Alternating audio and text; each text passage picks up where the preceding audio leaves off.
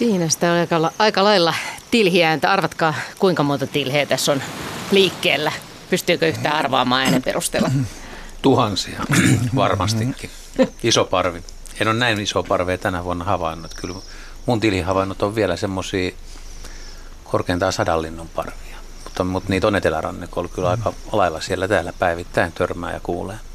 No entäs muut? Oletteko kuullut tämmöisiä no, parvia? On toki kuultu, mutta ei, no, mä enemmän kuuntelen niitä vaan, että mä sillä ja katselemaan, että paljon siellä on niitä, mutta se ääni on itsessään se hauska. Hmm. Tänä syksynä on semmoisia muutamia kymmenien tilhien parvia itse päässyt näkemään. Sehän on helppo kyllä heti tarkistaa, kun rupeaa kuulua tämä tilinä tuolta taivaalta, että millaisesta joukosta on kysymys. En ole tämmöisiä jättiparvia kyllä vielä nähnyt toistaiseksi. Tämä on aika mahtava ääni. Tämä äänite on siis, tässä on Asko Hautaaho on tämän äänittänyt ja hän arvioi, että 600 tilheä parvi on Heinolassa ollut tammikuussa liikkeellä vuonna siis sä meinaat, että mä liiottelin Mä meinaan, että sä vähän liiottelit, mutta ainahan sitä nyt voi vähän liiotella, mutta komea ääni, eikö niin? Mikä se tilhitilanne nyt siis? No niin, on, on. On, on siellä täällä ja varmaan vielä on pohjoisempanakin, että en tiedä miten tuo marjatilanne tuolla ylempänä on, mutta etelässä on pihlajanmarjoja vielä aika lailla jäljellä ja rastaita ja tilhiä tulee edelleen kohti etelää ja tästä sitten jatkaa muuttomatkaa ja Kyllä musta aika lailla on myös muita marjalintuja. Punatulkkuja on tosi paljon, että niihin törmää kaupunkipuistoissakin. Ja ensimmäiset taviokurnat on tullut etelään ja räksiä. Vielä on viimeiset kulorastaat, punakylkirastaat, mustapääkerttujakin on kaupungista. Kyllä tuota, silloin kun on hyvin marjoja tai marjoja, niin silloin on aika monipuolinen linnustokin tai paljon lintuja. Ja mihin ne tilhet siis sitten lopulta menee? No me ei tiedetä ihan tarkkaan, että mihin tänä vuonna tilhet menee. Että jos tuosta eteläpuolelta rupeaa löytyy ravintoa, niin mennään sen ravinnon perässä. Ja sitten kun on katovuosi kaikkialla, niin sitten voidaan mennä ihan välimeren maihinkin asti. Mutta se on aika harvinaista, että tilet menee niin pitkälle. Miten Henry Juha sanoi, että jos on paljon pihlajanmarjoja, niin miltä tilanne nyt näyttää? On pihlajanmarja, satovuosi on hyvä, erinomainen tällä kaudella. Ja mä tosiaan itse vaan miettimään äsken, että kuinka nopeasti tilhi menee tuon Suomenlahden yli, että viekö se mukanaansa meidän kotimaisia siemeniä sille puolelle? niin tarkoitat, että se ei, ei se varmaan kyllä välttämättä ehdi ulostaa lennossa, että mm. miksei, kyllä se voi joo. levittää Eli sitä. kasvien vaihto maiden kesken onnistuu hyvin näinkin. Tilhenkin avulla, joo. Ja joo. tilhihan on nimenomaan pihlajan kannalta tosi hyvä verrattuna punatulkkuun ja taviokuorna, jotka syö ne siemenet tai murskaan. Murskaan, niin. Mm. Niin, että tästä etelänpäin niin tilhet voi levittää Kyllä, että meidän me, pihlajaa. Meidän kotimainen pihlaja levittäytyy jatkuvasti kohti etelää vuosi vuodelta. Tämäpä hämmästyttävää. Hämmästyttävä tieto tähän alkuun ja tämä on siis tosiaan luontoilta, marraskuinen luontoilta käynnistyi. Tästä paikalla ovat kaikki. Heidi Kinnunen, nisäkäs asiantuntijana Jaakko Kulberi hyönteisi, vastaa hyönteisistä, Juha Laaksonen linnuista, Ari Saura kaloista, matelioista ja Henry Väre, joka olikin jo äänessä, niin kasveista. Minä olen Minna Pyykkö ja tänne luontoiltaan voi osallistua soittamalla puhelinnumeroon 020317600. Sähköposti toimii myös luonto.ilta.yle.fi. Ja meillä on muutamia kuvallisia kysymyksiä, joita käsitellään tämän lähetyksen aikana ja ne löytyy osoitteesta yle.fi kautta luonto. Ja lähdetään liikkeelle ihan aluksi ensimmäisen. Ensimmäinen puhelu taitaa olla meillä valmiina ja ensimmäinen soittaja on mm, katsotaan missä se on. Ensimmäinen soittaja on mm, Asko Hännikäinen. Hyvää iltaa. Hyvää iltaa. Eikö niin? Hännikkälä, Hännikkälä. sukunimi. Hännikkälä, Kyllä. no melkein oikein meni. Melkein. Joo, ja kysymys on Karpalosta vai mitä? Joo, Karpalo ihmeestä sanoisin. Tuota, asumme täällä maaseudulla ja joitakin viikkoja sitten olimme tässä lähimetsässä on pari tuommoista pientä karpalosuota. Ne on ikivanhoja ne suot ja pieniä, mutta kuitenkin vuosittain olemme katsastaneet niitä läpi ja nytkin sitten olin vaimon ja nuorimman tyttäreni kanssa tekemästä tilannekatsastusta ja karpaloita aika mukavasti tulikin. Oikeasti kaksi kysymystä näihin karpaloihin liittyen. Kun on sekä suippomallisia pyöreitä, niin onko ihan tunnettu asia, että on kahta eri lajiketta. Niitä voi olla samassa suossa suhta hekkäinkin ja voi olla pieniäkin esiintymiä vaan toista. Mutta se varsinainen isompi kysymys on se, että tässä toisessa suossa oli hirvieläinten niin makupaikkoja kuin sorkajälkiä, mutta mitään muita jälkiä siellä ei näkynyt. Mutta ihmetyksemme heräsi siinä vaiheessa, kun noin puolet karpalon marjoista oli imaistu tyhjiin. Eli vain kuoret oli paikoillaan siinä varvustossa ihan normaalisti niin kuin ehjä tervekin karpalo. Mutta kun sormella nappasi kiinni sitä, niin olikin pelkät kuoret. Ja näiden runsaus nimenomaan ihmetytti. Ja siinä sitten pähkäytiin, että mikä voisi olla selitys. Supikoirahan on kaikki ruokainen, ehkä kettukin – no isommista pedoista ei ainakaan voi puhua, koska minkälaisia jälkiä ei näkynyt. No. Ja sitten pohdimme, että ehkä rastaat, tilheet ei ainakaan, tilheet ei siihen aikaan ollut liikkeelläkään, mutta rastaita kyllä liikkui näillä alueilla laumoittainkin, mutta tämä jäi kyllä niin mietityttämään, että päätettiin lähettää teille sinne asiantuntijoille kysymys. Osaatte ehkä vastata tähän. Kiitos, jos osaatte. Luot, no niin, luottamus on kova, mutta yritetään. Täytyy tarkennuksessa kysyä kuitenkin, oliko ne marjat kiinni vielä kasveissa vai oliko ne irrallaan siellä maastossa? Kyllä nimenomaan kiinni. kiinni. Joo, se tekee asian, ainakin se sulkee supikoiran pois. Että jos supikoira söisi karpalon marja, niin tuo Ari tuossa vinkkasi jo, että niitä voi tulla eihän lävitse ja päätyy sitten ulosteen mukana sinne maahan ja kun se muu kuona siitä sade tai joku muu hävittää, niin tyhjäkuorisia marjoja voi sieltä löytyä, mutta silloin ne on kyllä irti varvustosta. Eli siihen palataan myöhemmin, mutta se karpalon marjan malli, niin siinä on muuntelua. Omat kokemukset on sen kaltaisia, että suurin osa karpaloista, meillä on kahta karpalon lajia, pikkukarpalo ja iso karpalo, niin että kummankin marjat on keskimäärin ottaen tavallisesti aika pyöreitä. Ja tämmöiset, kuin pitkulaisen malliset, niin niihin en itse kovin kauan törmännyt. Mutta toisaalta mä en myöskään karpaloa keräämässä aivan hirveästi, että mä voin sanoa, että on mun kokemukset noin yleistettävissä, mutta semmoinen käsitys mulla, että ne pyöreämmalliset vallitsee kuitenkin. Mutta, mutta äsken tuosta kysymystä ymmärsin, että niitä pitkulaisiakin voi löytää aika yleisesti. No joo, pienempiä esiintymiä, mutta ne on selkeästi tosiaan sellaisia soikioita, että joo. ne erottaa. Tämä karpalohan on kloonikasvi, eli se leviää kasvullisesti vuodesta toiseen ja siellä saattaa olla yksi tai kaksi tämmöistä yksilöä, jossa on näitä soikeita, mm, soikeammallisia marjoja ja kun se sitten tarpeeksi kauan siinä on kasvanut kymmeniä senttiä vuodessa eteenpäin, niin pikkuhiljaa tulee aika lailla kasvusto ja sitten voi olla paikallisesti näyttää siltä, että on paljon niitä soikeamallisia, mutta kyllä silti pysyisin siltä, että ne pyöreät vallitsee. En tiedä, käykö meidän raatilaiset karpalossa, että onko raatilaisilla tästä havaintoja. Mm ei ne käy. Mutta, mutta sitten toi tyhjät marjat kysymys, niin mä luulen, että se tavallaan toisaalta liittyy eläinkuntaan ja annan puheenvuoron jollekin, joka tietää karpalon syöistä jotakin. Voiko hyönteiset tyhjentää, ei ne kokonaista karpaloa tyhjennä? Syyttäisi tässä tapauksessa hyönteisiä. Aha, kaikki pallottelee niin toisilleen. No, mitäs Heidi? No musta tuntuu myös siltä, että, että nisäkkäiden suhteen ne kuitenkin irrottaisi ne niin hel- tai se irtoaisikin se niin. marja siitä, jos sitä käsiteltäisiin. Että, mm, osaatteko yhtään kuvata sitä, että millä tavalla, oliko se rikki kuitenkin se marja, että ei, ei suorastaan. Eli siinä vaiheessa, kun otit sen sormien väliin, niin vasta huomasit, että se onkin tyhjä. Kuoret meni yhteen. Osasta näki kauempaakin, mutta paljon sitä, että kun oli ottavinaan saalista, niin se olikin vain kuoret jäljellä. No, näkyykö mitään reikää tai vauriota karpalon pinnalla? Ei. Mutta voiko se olla jotenkin kuivunut, Henry, tai jollain Mutta muulla jos se on tavalla? täysin pyöreä muuten, niin se on kasvattanut itseänsä mittoihin ilman sisälmöstä. Mutta jos mm. siellä on ensin ollut se sisälmys ja sitten se on kuivahtanut jotenkin, en tiedä.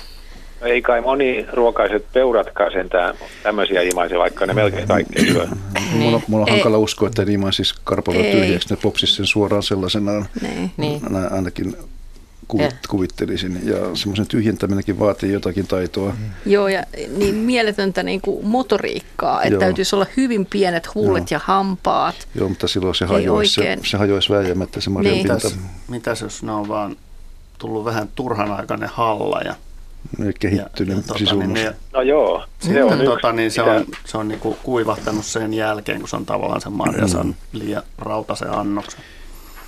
Se on ihan mahdollinen, koska lokakuun alussa täällä oli poikkeuksellisesti muutama aika kova pakkasyö.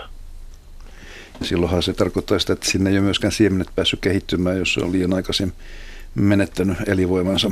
Ja silloin se myöskin tuntuu semmoista höttöisen pehmeältä ja sisussa ei ole sitten päässyt kehittymään, mutta jostakin kumman syystä kuoret on ehtinyt kuitenkin kehittymään.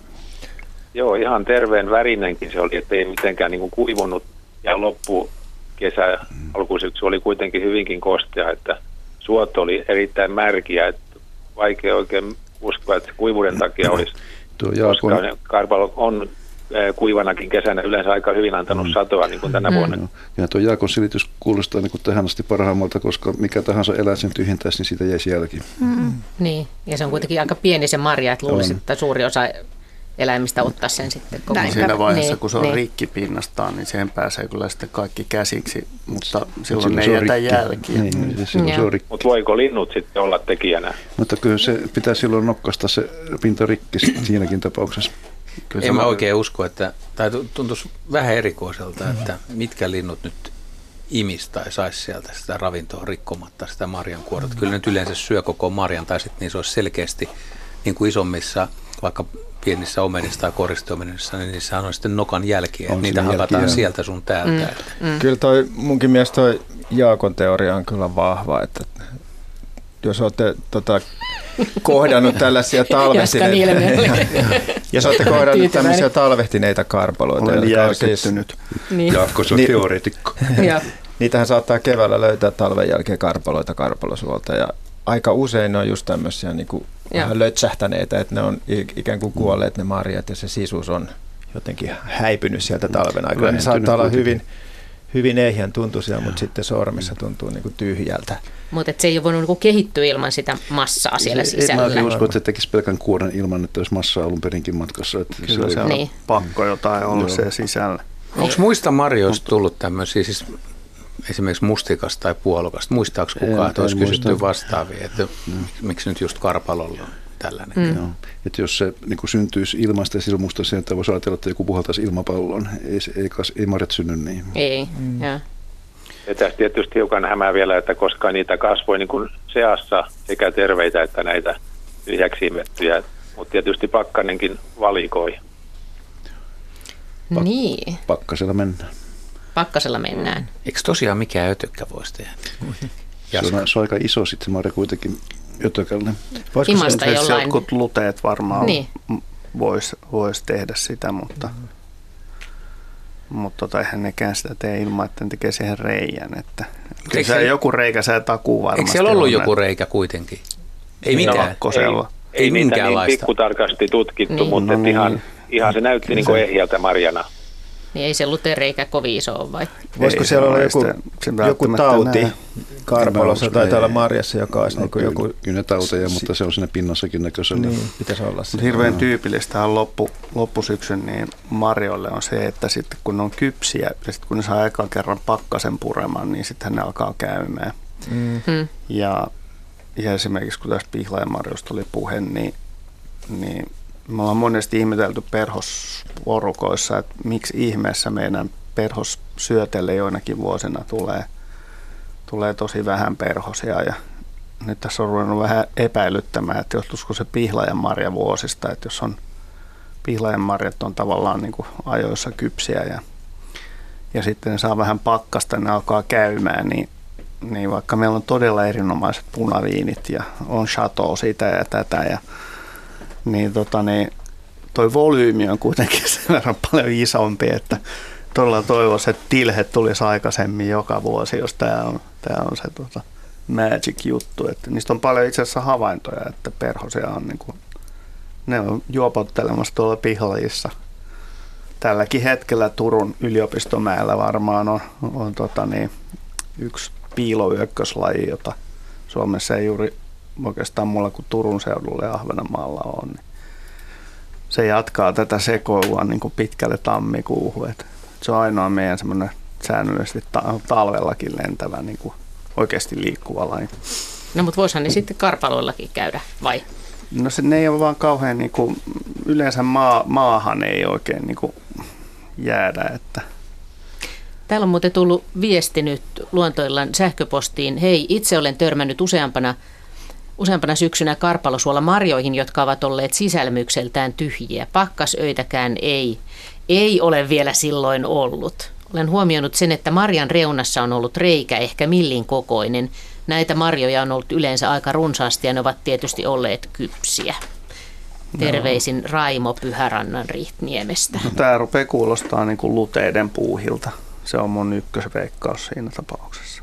Se on, tämä on totta, että on nimenomaan ollut kypsiä. Joo. Ne Joo. oli täysin kypsiä, että ei raakoja.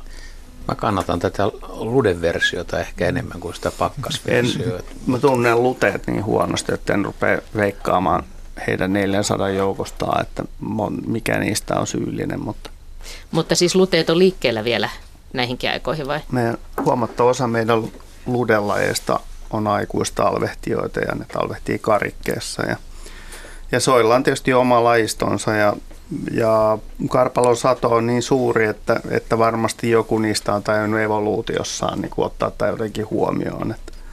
Hei Jaska, tulee seuraava sähköposti.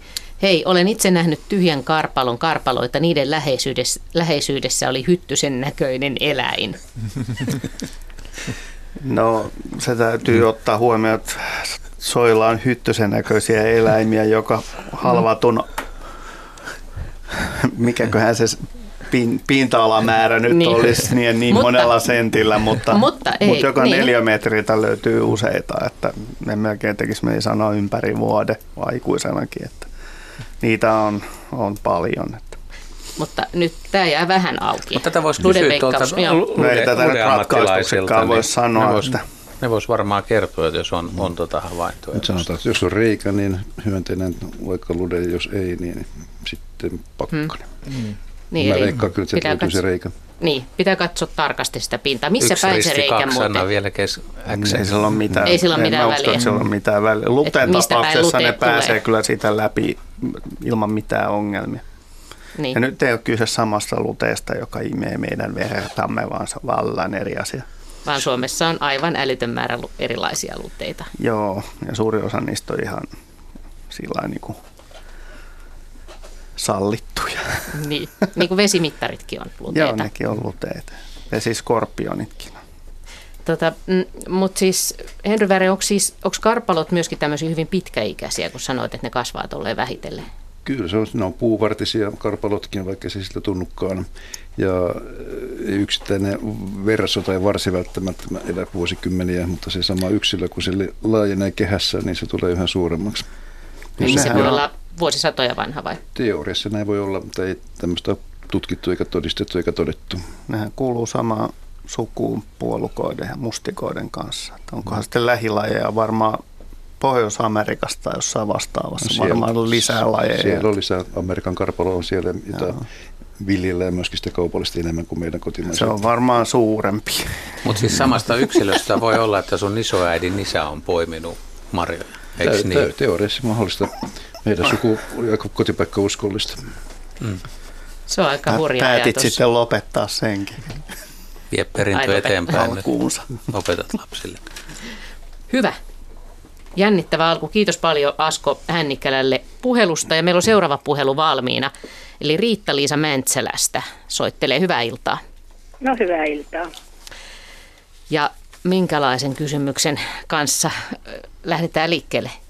No kun meillä on tota, mitä fasaaneja tästä ja olemme seuranneet hyvin kiinnostuneita, kiinnostuneina niiden elämää, niin tässä nyt syksyllä, kun ilmestyvät tähän pihaan, niin se kukko ajoi kanaa jopa puussa takaa.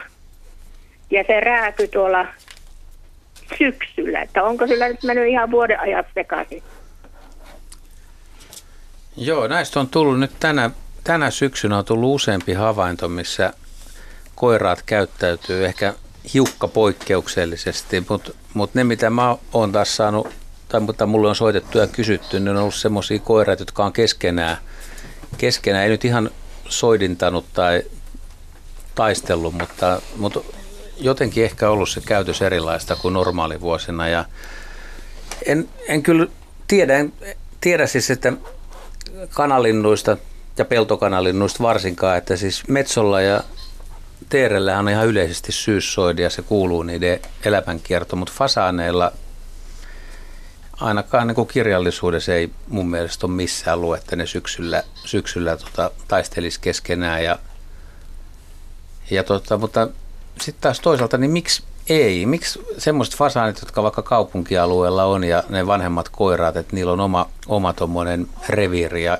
olinpaikka, niin miksi nyt ei näitä nuoria koiria, koiraita vähän kouluttaa sen näyttäisi, että tämä on meikäläisen paikka ja nuoremmat niin kuin siirtyy siihen syrjemmälle. Että se olisi musta aika luonteva selitys siihen ja se, että se naarasta nyt ajaa takaa, niin voi olla, että siinä on Mä, mä en tiedä Mäntsälässä teidän alueella, että jos siinä ei aikaisemmin ollut fasaaneita, niin sieltä voi olla, että siellä on tänä syksynä vapautettu fasaaneita metsästystarkoituksessa ja ne on tullut. Ja sitten kaupunkialueella voi olla vanhoja fasaaneita, jotka on jo muutaman vuoden ollut siellä, niin niiden käyttäytyminen on varmaan vähän erilaista, koska niillä on jo sitten se tavallaan tuttu ja oma elinpiiri, missä ne on tottunut elämään ja sitä ne myös puolustaa. Ja näillä koirailla, kun niillä vanhemmilla koirailla, niin niillä on haaremi, eli Eli vahvalla hyvällä mahtikukolla on useampi rouva, niin se myös yrittää pitää niistä todennäköisesti huolta vähän syksylläkin ja talvella ja, ja varustautuu näitä nuoria koiraita vastaan. Tämähän ei no ole meillä, mikään, on, me, niin. meillä on kyllä noita fasaaneja ollut, me ollaan asuttu tässä nyt yli kuusi vuotta, niin niitä on ollut koko ajan tässä. Onko se ja, teidän mielestä, anteeksi mä keskeytän, mutta semmo, näyttääkö se teille, teidän mielestä semmoiselta, että se koiras yrittäisi niin kuin ihan kevätmielessä näitä rouvia Joo, koulutella?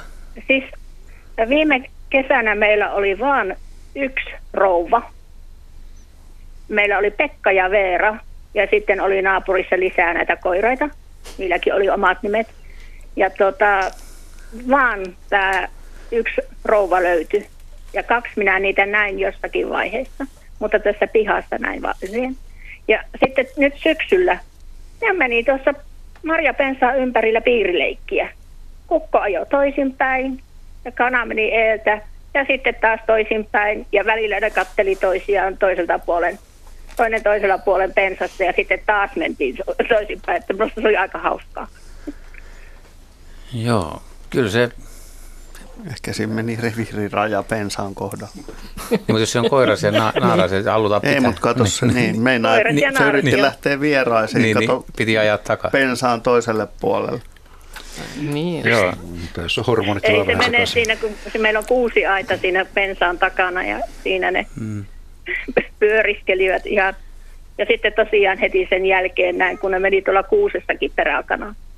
Tästä juteltiin, mitä Henry sanoi tuossa, että tämmöinen lämmin syksy, että täällä voi myös hormonitoiminta olla pikkasen erilaista tänä syksynä. Että, että se on sillä, niitä syksyjä? No tälleen selitetään, sä tiedät itsekin, että miten pitää keksiä selitys, jos ei muuta löydy, että tota on lämmin syksy ja osa linnuista laulaa enemmän ja käyttäytyy vähän poikkeuksellisesti ja sellaista, mutta siitä, siitä mä oon aika varma, että mä oon oikeassa siinä, että kun tänä vuonna on tullut paljon havaintoja tälleen vähän poikkeuksellisesti käyttäytyvistä fasaaneista, että, että jotain outoa on ehkä tänä syksynä ilmassa. Mutta äh, tässä on tapahtunut semmoistakin, jota ei joka vuosi Suomessa tapahdu, niin, niin, tota, niin tänä syksynä niin joitakin yksilöitä havaittiin ää, äh, raitayökkösiä, jotka tota, on nimensä siitä, että ne käy raidan kukilla ja ne on hyvin tämmöinen runsas perhos suku yökkösiä ja ne normaalisti lentää keväällä, mutta nyt niitä oli niin kuin syksylläkin lennossa. Ja viittaa vähän siihen, että, että taas on uunotettu niin kuin kotimaamme luontoa, eli jotenkin niin kuin kuivuus ja mahdollisesti aikaiset hallat ja tämmöiset on saanut osa eläimistä niin sellaiseen fiilikseen, että, että pitkä, pitkä ja rivatun määrä niin kuin tylsän syksyn keskelle voisi vähän yrittää jotain kesän poikasta tai ainakin kevään. Ja... Vai luuleeko ne siis, että talvi oli jo? Talvi meni ja jo. Sitten, niin, ja sitten se, ollaan, siis nyt ollaan jo keväässä. Mm. Toihan ei vielä tarkoita sitä, että kaikki metsokukot ja, ja tota, niin fasaanit on niin kuin täysillä meges, mutta fasaani nyt on tietysti leudoman ilmaston laji kuin mitä se Suomessa mm. niin kuin on saatavilla, että, että se voisi ehkä tietysti selittää jotain tuommoista, että välillä mennään vähän vinoon. Tai jos on nuori koiras, niin No koirahan nyt on yleensä semmoisia, että et, tota, niin, se ei ole pelkästään siitä kiinni, että paistaako aurinko vai ei. Mutta miten sitten ne nuoret koiraat, niin milloin ne alkaa näyttää koiralta yleensä? Että eikö ne aluksi näytäkin vähän naaralta, mutta ei varmaan tähän aikaan enää. Joo, ne on ollut pitkän aikaa jo, niin kyllä, kyllä siinä nuoren linnun puvussa on ollut jo useampi kuukausi niin selkeät koiraan merkkejä. Nyt tähän aikaan vuodesta niin ne alkaa olla hyvin, hyvin samannäköisiä kuin vanhemmatkin koiraat. Ja voi olla, että ne, niissä just voi, saattaa olla, että siellä on pari poikuetta vierekkäin ja ne nuoret koiraat tulee, niin semmoinen vanhempi koiras näyttää niille jo vähän kaapin paikkaa. Et Fasanihan jännätä, että jo Aristoteles niin yli 2000 vuotta sitten niin kirjoitti, että fasaanikoiras on yksi luonnon tämmöisiä mahtiuroksia tai mä en muista miten se käännettiin. Hän, hän, hän tiesi, tiesi jo sen, että niin kuin kunnon fasaanilla on, on niin kuin monta naarasta, ja, mutta hän ei varmaan tuntenut noita metsoja teertä, että, että sillä on ihan sama systeemi. Että tota, hyvä, hyvä mahtiuros, niin sillä sehän voi tavallaan tuottaa 70kin munaa, jos sillä on 5, 6, 10 rouvaa. Uros, koiras. Niin. Tuottaa kuitenkin, vaikka naaras munii. Siis no, olla osallisena. Olla osa... Ymmär, ymmärsin niin, varmaan, niin, mitä tarkoitin. Emme Fasaan, tässä nyt mitä naaran roolia. niin, fasaani, niin, niin. Fasaanilla myös koiras lisääntyy. onko se niin, että fasaanin nyt nyky... tuli aivan uutta tietoa. onko se niin, että fasaanin nykylevinneisyys ulottuu suunnilleen kaukasukselta Venäjän kaukoitään? Niin kuin kiertäen eteläpuolelta sen pienen kukkula, mainostetaan Himalajaksi maailman korkeimmaksi. Siis idästähän se on kuitenkin tuotu tänne Eurooppaan. Joo, se, sehän ei ole kaukasuksen alalaji ainakaan, mikä meillä on, vaan, vaan ehkä jostain öö, Intiasta. Mä, mä, minä mä luulen, että meidän fasaani on myöskin vähän niin kuin blandis tai sekoitus, että mm. siinä on useampia, useampia fasaani, onko se nyt sitten alalajia, mutta ihan puhdas tämmöinen Mä veikkaan, että se ei ole ihan yhtenäinen tuolla mm. Kiinassa ainakaan heidän ruokakulttuuria yhtään tuntevana, niin veikkaisin, että se on saattanut syntyä jotain pieniä barriereja sen tasangolle. Niin. Mutta sitä on Venäjän kaukoidassa samaa lajia. 1900-luvun alussa muuten tuli, tuotiin ensimmäistä ja istutettiin Suomeen, että se on se historia. Mutta Riitta-Liisa, teillä oli lisääkin kysymyksiä Fasaniin liittyen, eikö niin? Kyllä joo. Joo, ja nimenomaan me... Pekka ja Veeraan vai yleisesti? No itse asiassa Pekkaan, Yrjöön ja Väinöön. nimenomaan. Koska tota, me tunnistettiin sen siitä syystä eri linnuiksi, että ne ovat eri tavalla harmaita. Niin onko tämä geeneissä tämä harmaus vai harmaantuvatko ne niin kuin vanhetessaan samalla lailla kuin ihmiset? Hyvä kysymys. Sitä moni miettii, harmaantuuko oravakin iän myötä ja talvisi. Mutta siis fasaanit on, siis niillä on geeneissä, että ne on vähän erinäköisiä ja usein ne sulkasadon jälkeen myös palaa sen näköisiksi kuin ne on. Että jos on harmaampi tai tummempi, niin se pysyy myös kyllä tummempana. Ja fasaaneissa tosiaan tarkkaa katsoen niin voi olla jonkin verran niin kuin erinäköisiä, mutta mä oon itse kyllä aika lailla seurannut tämmöistä perusfasaaneja.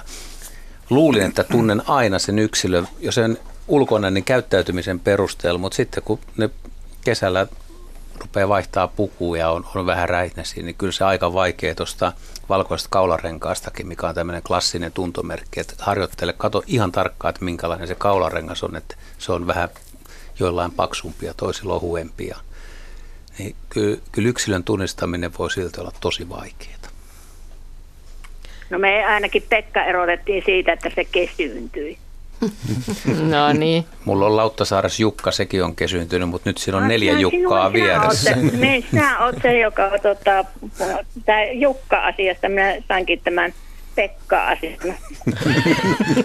no, niin. ollaan vähän niin kuin heimoveliä luin, sitten. Luin niin. Jukasta, niin sitten minä opin tämän nimeämään Pekaksi tämän omani.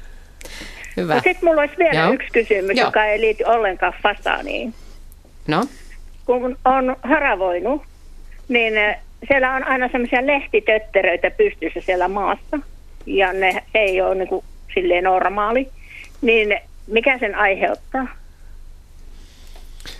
No se on kasteliero, eli tämä meidän suurin harvasukamato, joka viihtyy siinä nurmikossa hyvin ja nimenomaan just se tota, vetää sinne, sinne asuinkäytävänsä lehtipuiden lehtiä ja ne menee usein sitten, kun ne vetää tiukasti sitä ruodosta, ne lierot vetää niitä lehtiä sinne onkaloonsa, niin ne menee sitten rullalle. Ja ne näyttää ikään kuin ne olisi kääritty semmoisia lehtirullia pystyssä siinä nurmikossa. Mutta ne ihan ravinnokseen käyttää niitä ja, ja hilaa niitä. Et saattaa olla aika huvittavan näköistä esimerkiksi jonkun ison vaahteran alla, jossa on niin kuin, saattaa olla sado, sadoittain asustella näitä kastelieroja. Ja sitten kun ne on nykinyt niitä kellertäviä syksyisiä vaateralehtiä sinne koloihinsa, niin se on ihan kuin semmoinen piikkimatto metsä, kun sitä katsoo tarkemmin, hauskan näköinen. Mutta ne on tosiaan ollut asialla nämä kastelierot, eli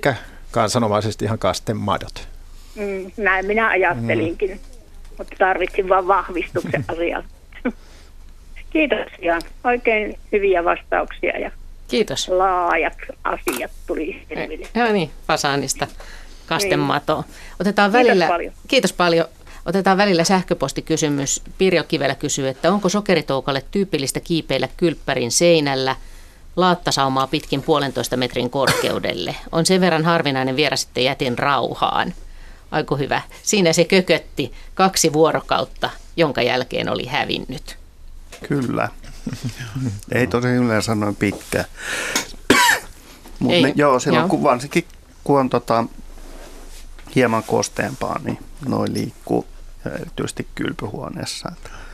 Siitä ei pidä olla huolissaan, että, että kylpyhuoneessa ollessaan ne syö jotain leviä tai tämmöisiä lähinnä. Että, että ja itse asiassa se kaakelisaumahan on hyvä Joo, se, koska se on hieman karkeampi kuin tämmöinen liukas Joo, ja siinä voi olla kal- ja siinä on, kalkkia niin kuin niin, myös siinä sekoitteessa. Niin ja jotain pientä muutakin kasvustoa mutta, siinä. Mutta tänään katseltiin niitä kirjahyllyssä kirjojen välissä kansioissa.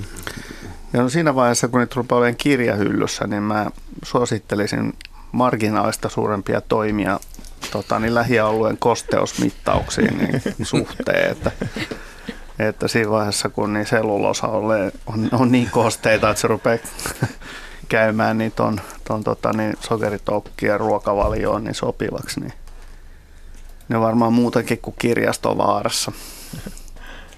Ne on tehnyt joskus postimerkkikokoelmia ja tosiaan kirjo, kirjoissa tuhoja silloin, kun on tota, niin ollut ongelmia kosteuden kanssa. Mutta normaaliasunnoissa niistä ei ole mitään haittaa, eikö niin?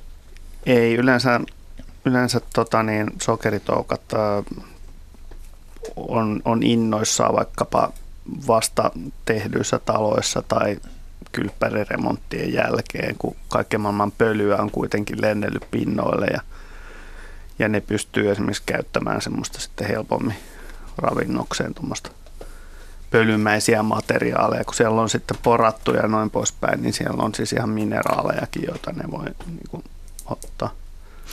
Eikö tämä sokeritoukka ole siis hyvin vanha, evolutiivisesti hyvin vanha laji? Niin, no jossain vaiheessa tässä päätettiin, että se on enää hyönteinen ollenkaan, kun sillä ei ole siipiä. Että, mutta se on kyllä hyvin, hyvin niin kuin alkeellisia hyönteismuotoja tai, tai olkoon sitten kolmisukahäntäisiä. Et jotain mutta sen... se on hyönteisten niin kuin sisarryhmä, eli evolutiivisesti kyllä vanhempi. Että. Eli aika pitkään pärjännyt täällä maapallolla näissä Joo, oloissa. kyllä. Täällä on tota, taas tullut sähköpostiviesti, eli hei, olimme Vartsala-nimisessä saaressa Ahvenanmaalle mentäessä Kustavista. Kävimme siellä pienellä suolla tai kosteikkoalueella karpaloita poimimassa ja siellä oli tyhjiä marjoja, siis kuoret ainoastaan. Havaittiin marjoissa noin senttimetrin pituisia pitkulaisia hyönteisiä, olivatko luteita, ei osattu tunnistaa lajia, sanoi Jarmo Tuovinen Kontiolahdelta. No niin, tämä tarina alkaa vähitellen ehkä Sanotaan selvitä. Niin, että, että tota niin, joo, kyllä ne hyönteiset on syyllisiä, kun tuommoinen reikä ilmaantuu sinne, mutta koolla, koolla ei kauheasti vielä niin kuin saavuteta merkittävää vähennystä epäiltyjen määrässä, että ne on niin kuin lajimäärässä. Että. Et salapoliisityössä epäiltyjä on vielä aika paljon tässä vaiheessa. Joo, ja. ehkä tuot jotkut lude harrastavat kaverit tota, pistää jossain vaiheessa koodia. Laittakaa mistä, toki, että jos mistä tiedätte, se marjaluden mikä... nimitys tulee? No se tulee siitä, mutta marjaluteitakin on, on tota niin, varsin monta lajia. Että... Varsin monta lajia. Tota, hyvä, ja meillä on vielä lähetystä jäljellä, eli meille voi hyvin, hyvin tota, ilmoittaa lisää näitä havaintoja. Otetaan väliin kuvallinen kysymys, joka siis löytyy myös sieltä yle.fi kautta luontosivuilta. Ja tässä Tähän on myöskin tämä viesti, eli syyskuun alkupuolella oli autoni pysäytettävä, kun tien vierustalla makoili pieni peura. Se ei mitenkään halunnut lähteä liikkeelle eikä arastellut, vaikka astelin aivan liki. Muutaman päivän ajan tämä pieni oleili läheisellä pellolla tai tien vieruksilla. Mikähän sen tilanne on ollut ja onkohan se päässyt muiden joukkoon vai onkohan tuoni sen vienyt, kysyy Vesa Ranki. Mm. Ja, ja siinä on tosiaan kuva, missä on, näkyy vähän autonkin pyörää ja sitten näkyy tämä tämmöinen tämmöinen tota, niin, sorkkaeläin siinä tien poskessa. No siinähän se makaa tuolla toden totta just siitä ajoradalta poissa, mutta kuitenkin vähän tuossa ruohikon päällä. Ja, ja tässä näkyy, näkyy tämmöinen vahva täplitys. Täplät näkyy niin kuin rivissä selkärangan myötäisesti. Ja tota, teksti tai kysyjä on tämä Vesa Ranki Merimaskusta. Ja tämä on musta ensimmäinen niin kuin vinkki siitä, että, että merimasku on, on tota paikkoja, jossa kuusi peuraa tavataan. Ja ylipäänsä tämä laji, joka on Suomeen ehkä tuotu eniten tälleen puistojen tarhattu kartanoiden puistoissa ja pidetty sitä niin kuin, se on ollut hienojen ihmisten hieno puistolaji. Se elää semmoisissa aika viehkeissä pienissä perhe- tai laumakunnissa mielellään ää, ja aukeillakin paikoilla sitä ei, jos sitä jotenkin ahdistelee, niin se mielellään tuleekin just aukealle ja pysyy ryhmässä. Ja sillä tavalla ehkä semmoisten kartanoiden nurmikoille sopinut mainiosti. Ja tota, kun sitä on Suomessa tarhattu myös, myös lihan takia, niin tota, näitä on päässyt karkuun ja sitten on syntynyt kantaa. Mutta Suomessa se kanta on aika pieni ja näitä tavataan vähän, mitä mä sanoisin, tämmöisellä akselilla kuin ehkä Turku, Uuskaupunki, ää, Tampere, Lahti ja, ja siitä sitten jotenkin koukkaisi tonne tänne Helsingin suuntaan mutta Inkoossa tavataan myös. Et kanta on hyvin pieni, näitä ei montaa sataa vuodessa, ehkä 200 ammutaan. Et eipä näitä paljon näe. Mitä tämän yksilön kanssa on käynyt, niin musta näyttää perin huonolta. Ne on säikkyjä eläimiä ja vaikka niitä tarhataan, ne on silloinkin niin kuin, niillä ei ole tapana lähestyä ihmistä eikä kestää ihmisen luokse kävelyä. Ja, ja jos tämä yksilö on hengannut tässä tienposkessa enemmänkin, eikä kirjoittaja sanoi, että ar, ei arastellut vaikka astelin aivan liki, niin veikkaisin, että se on joutunut auton töytäsemäksi tai jotain. Että kyllä siinä huonosti voidaan ja mutta toisaalta sitten hän jatkaa kirjoittamista, että muutaman päivän ajan tämä pieni oleili läheisellä pellolla tai tien vieruksilla. Ehkä se sai tällin, ehkä se hmm, tukeni ainakin muutaman päivän. Tarina ei kerro sitten. Tässä etelässähän on myös sitten samalla alueella, missä näitä elää, ne jää helposti ilvekselle saaliiksi. Mikään ei sano, etteikö susi sellaista veisi. Että kyllä näille vahingoittuneille eläimille tuppaa käymään niin, että, että kuolone korjaa ja jonkun muun suuhun ne jää. Mutta siis sekin on tietenkin mahdollista, että siellä on niin jonkinlainen että se on siitä toipunut sitten jotenkin, että joku No kaipa, kaipa, kaipa sekin on mahdollista, mutta tota... Mm, Huonolta näyttää. Niin, ei se tilanne nyt ole ihan optimaalinen ollut, mutta tietysti autoilijan kannalta, joka pääsi näin läheltä näkemään ja valokuvaamaan, niin tilanne oli ainutlaatuinen kuitenkin. Et ehkä silloin, kun niitä pääsee näkemään, ne usein liikkuu joukolla ja jossain, jossain pellolla saattaa syödä sänkipellolla tai ruohoa, heinää ja saattaa nähdä sen pienen ryhmän. Niillä uroksilla kasvaa todella kauniit viehkeet sarvet ja, ja ne erottaa sitten näin syksyn tullen. Ja itse asiassa tässäkin kuvassa, jos sillä olisi sarvea päässä, niin se olisi uros, mutta nyt sitä ei ole vielä tuolla ollenkaan, että vaikka ollaan syyskuun alkupuolella, että eiköhän tämä naaras liene. Mutta onko tämä siis aikuinen? No koko on tosi vaikea arvioida, mutta veikkaisin. Se olisi aika paljon pienempi, jos se olisi semmoinen touko-kesäkuussa syntynyt kuitenkin. Ja ehkä myös semmoinen typäkämpi vielä. Niin, tämä kuvakulma on vähän hankala, mutta lähdetään Niin, aikuinen naaras. se on kuvattu täältä häntä Niin. päästä. Niin. Toihan on myös toi metsäkaurivasa on nuorena täplikäs, mutta sehän on ihan eri mallinen, että sillä on hyvin lyhyt tämä kuono, että se on Joo, kolmiomainen kolmio. se pää ja sitten sillä ei tuommoista selvästi erottuvaa häntää kyllä ole, Ei, että, ei. että ei missään tapauksessa. Tota häntää ei mun mielestä itse asiassa näe tosta ja miksi tämä ei ole valkohäntäkauriin puolella? Niin, sekin voi olla. Mutta on syyskuun mm. alkupuolella. Sillä ei pitäisi enää olla noita täpliä, mutta on aika pitkä Ei. kuononen. Mm. Niin, se on tosiaan pitkäkuonoinen selkeästi, että ei ainakaan metsäkauriin vasa. Kyllä must, mun mielestä se näyttää eniten kuusipeuralta kyllä. Kuusi peuraksi määritetään Joo, ja nämä tämä. täplät on mm. musta vahvasti siihen viittaavat. Myös Mut, siitä, miten ne on asettuneet tuohon. Mutta totta sekin, että jostain erikoista kuvakulmista ei aina ole niin helppo sanoa näiden lajien Ei välillä. ole, ei missään tapauksessa, ei. Meillä on puhelimessa Helena Liperistä on ollut jo vähän aikaa. Hyvää iltaa. Iltaa, iltaa. Joo. Joo, semmoinen kysymys, että kun piisamit on nykyään vapaata riistaa, niin olen tuossa ihmetellyt, että minkä takia, mitäs haittaa niistä on. Luonnolle, kun tuntuu päinvastoin, ne syö järvestä kaiken näköistä ruokaa pois ja ajaa minkitkin pois. Ja sitten toinen asia, kun niitä on tuossa seurannut nyt, niin huolettaa se, että mihin se nyt on mennyt, kun vedet on niin kauhean matalilla järvissä ja pesät on kuivalla maalla.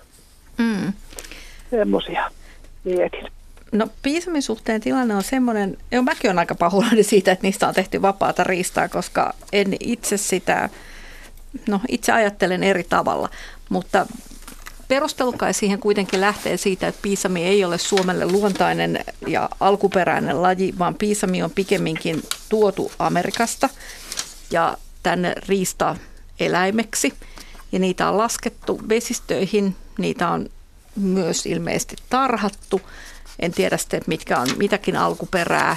Ja, ja, ja ne on Suomeen hyvin asettuneet ja onhan niitä metsästetty myös niin kuin luonnosta. Ja hmm, itse, itse en ehkä ole, en ole vaan joutunut kokemaan sellaista, että piisami, piisami aiheuttaisi erityistä harmia ja, ja saisi penkkoja sortumaan tai jollain muulla tavalla häiritsisi ihmisen elämää. Ää, Mä tiedän kuitenkin, että piisamikannat on vähentyneet ihan luonnollisesti ja, tai syystä, jota me ei oikein tunneta viime vuosina ja vuosikymmeninä. Ja mun mielestä piisameita ei nyt mitenkään häiritsevän paljon Suomessa tällä hetkellä kyllä olekaan. Mitä Ari arvioit piisamikannasta? No todellakin niistä kaikista, kaikki parhaista huippuvuosista niin on taantunut aika tavalla. Ja niin kuin sanoit, niin ei oikein mitään semmoista selkeää syytä siihen tiedetä. Että se on kyllä monin paikoin, missä se on ollut hyvinkin runsaslukuinen aikaisemmin, niin kadonnut ihan kokonaan. Ja sitten tämmöisillä, tämmöisillä vakiopaikoillakin niin harventanut Joo. selkeästi. Joo, niin mä koen ainakin niillä paikoilla, missä mun lapsuudessani oli piisameita, ei ole enää. Mm. Ja tätä on pohdittu, että onko sillä jotain yhteyttä raskasmetalleihin tai johonkin, mutta mitään selkeää ratkaisua ei oikein ole. Niin onko teillä Helena sama tilanne siellä vai että piisameita ei nyt näy? No itse asiassa niitä on nyt tässä seurattu muutaman kesän ajan, että me ei olla nähty aikaisemmin. Me ollaan tässä samalla rannalla oltu kyllä jo, jo yli 20 vuotta, nyt tosi vakituisesti vasta seitsemän vuotta, mutta joka tapauksessa ei olla nähty mun mielestä aikaisemmin näin, näin lähellä, lähellä, että me ollaan seurattu tuossa pitkin kesää nyt jo useampana kesänä, kun ne tekevät pesäänsä ja, ja syövät noita järviruokoja ja on kaisot vähentynyt tuosta rannasta. Mm. Mm. Mutta ehkä on- tässä, niin, e, tässä ei, metsästysasiassa ei olekaan ajatellut ja poistoasiassa sitä, että onko niistä haittaa vai hyötyä, vaan enemmän sitä, että kuuluvatko ne Suomen luontoon vai ei. Ja Joo. sillä perusteella on lähdetty ajattelemaan niin, Aivan. että ne lait, jotka ei tänne kuulu, niin ne täältä kuuluisi poistaa. Niin, niin joo, se on tietysti tosin kun muumikirjojakin lukee, niin sehän on lähes kansalliseläin. niin siinä on Piisamin rotalla on merkittävä rooli. Ai niin, tämä näkö. Mä en koskaan ajatellut, että sieltäkin voi hakea vauhtia. Kyllä. Piisamia niin, katsellessa. Mites, mites muuten on nyt tämä pesiminen sitten, tai nämä pesäkolot, jotka nyt on sitten tosiaan? Talvehtiminen. Tosiaan, tota, niin, vedet on niin alhaalla. Käykö niiden huonosti?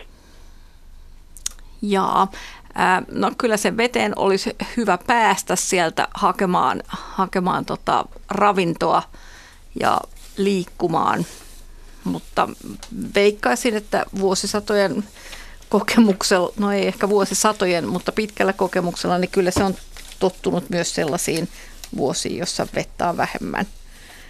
Että Joo. Eh, ehkäpä se ei kuitenkaan ole niitä syitä, jotka populaatiota suoraan vähentäisi. No semmoisen anekdoottina kerron vielä, että tuossa kun tulee ensimmäiset jäät tai sitten kun jäät lähtee niin, että selkä on jo puhdas jäästä, niin ne on tuossa jään reunalla ja sukeltaa simpukoita. Mm, ja sitten tulevat siihen jääreunalle syömään niitä ja jääreuna on täynnä sitten hyvin siistejä vuorikasoja. Joo, niitä, niitä saattaa löytää sieltä tosi paljon. Joo, tämä tämä onkin ollut yksi niistä syistä, minkä takia siitä ei ole kauheasti pidetty, että niillä simpukollakin on tuolla tehtävä tuolla Suomen järvien pohjissa, että ja kiitos metsätalouden, niin totta veikö sitä tehtävää riittääkin, että, että kaiken maailman sotkua sinne on hinattu ja, ja simpukat sitten omalta osaltaan puhdistaa vähän epäpuhtauksesta näitä vesiä ja eikä se nyt niin kivan näköistä 30 vuotta sitten ollut katsoa sitä tuhoa, mitä ne teki suomalaisten järvien rantakasvillisuudelle. Et se oli ihan karmeita, kun kaikki kasvillisuus heivataan niin kuin pois siitä rantaviivasta. Et Osman käämit ja jopa järviruot lopulta. Aika, aika tylyä tekstiä. No, on aika tiukkaa, kun mä just vähän niin kuin puolustin Hei, piisamia. Nyt, nyt me otamme merisään mittaisen tauon ja jatkamme luontoiltaa sen jälkeen. Ja siinä siis merisää ja täällä on merisään ajan keskusteltu vielä Piisamista luontoilta siis käynnissä marraskuun luontoilta ja tässä on pari minuuttia aikaa tiivistää, että mihin asti päästiin Piisami ajatuksessa. No me tarvittiin todeta, että kettu ja minkki voi syödä piisamia, saukko voi syödä esimerkiksi piisamin poikaset mutta, ja toisaalta aiheuttaa tämmöistä ravintokilpailua simpukoista esimerkiksi. Ja kysymys on siis se, että minkä takia piisami on vähentynyt näin niin, paljon. jäätiin pohtimaan, että mitä, niin. mitä vaihtoehtoja on. Ja paikoin piisami söi ruokansa pois, eli niin tehokkaasti laidunsi järven juurkot, että ei enää sapuskaan. Mutta se on vain osa syy.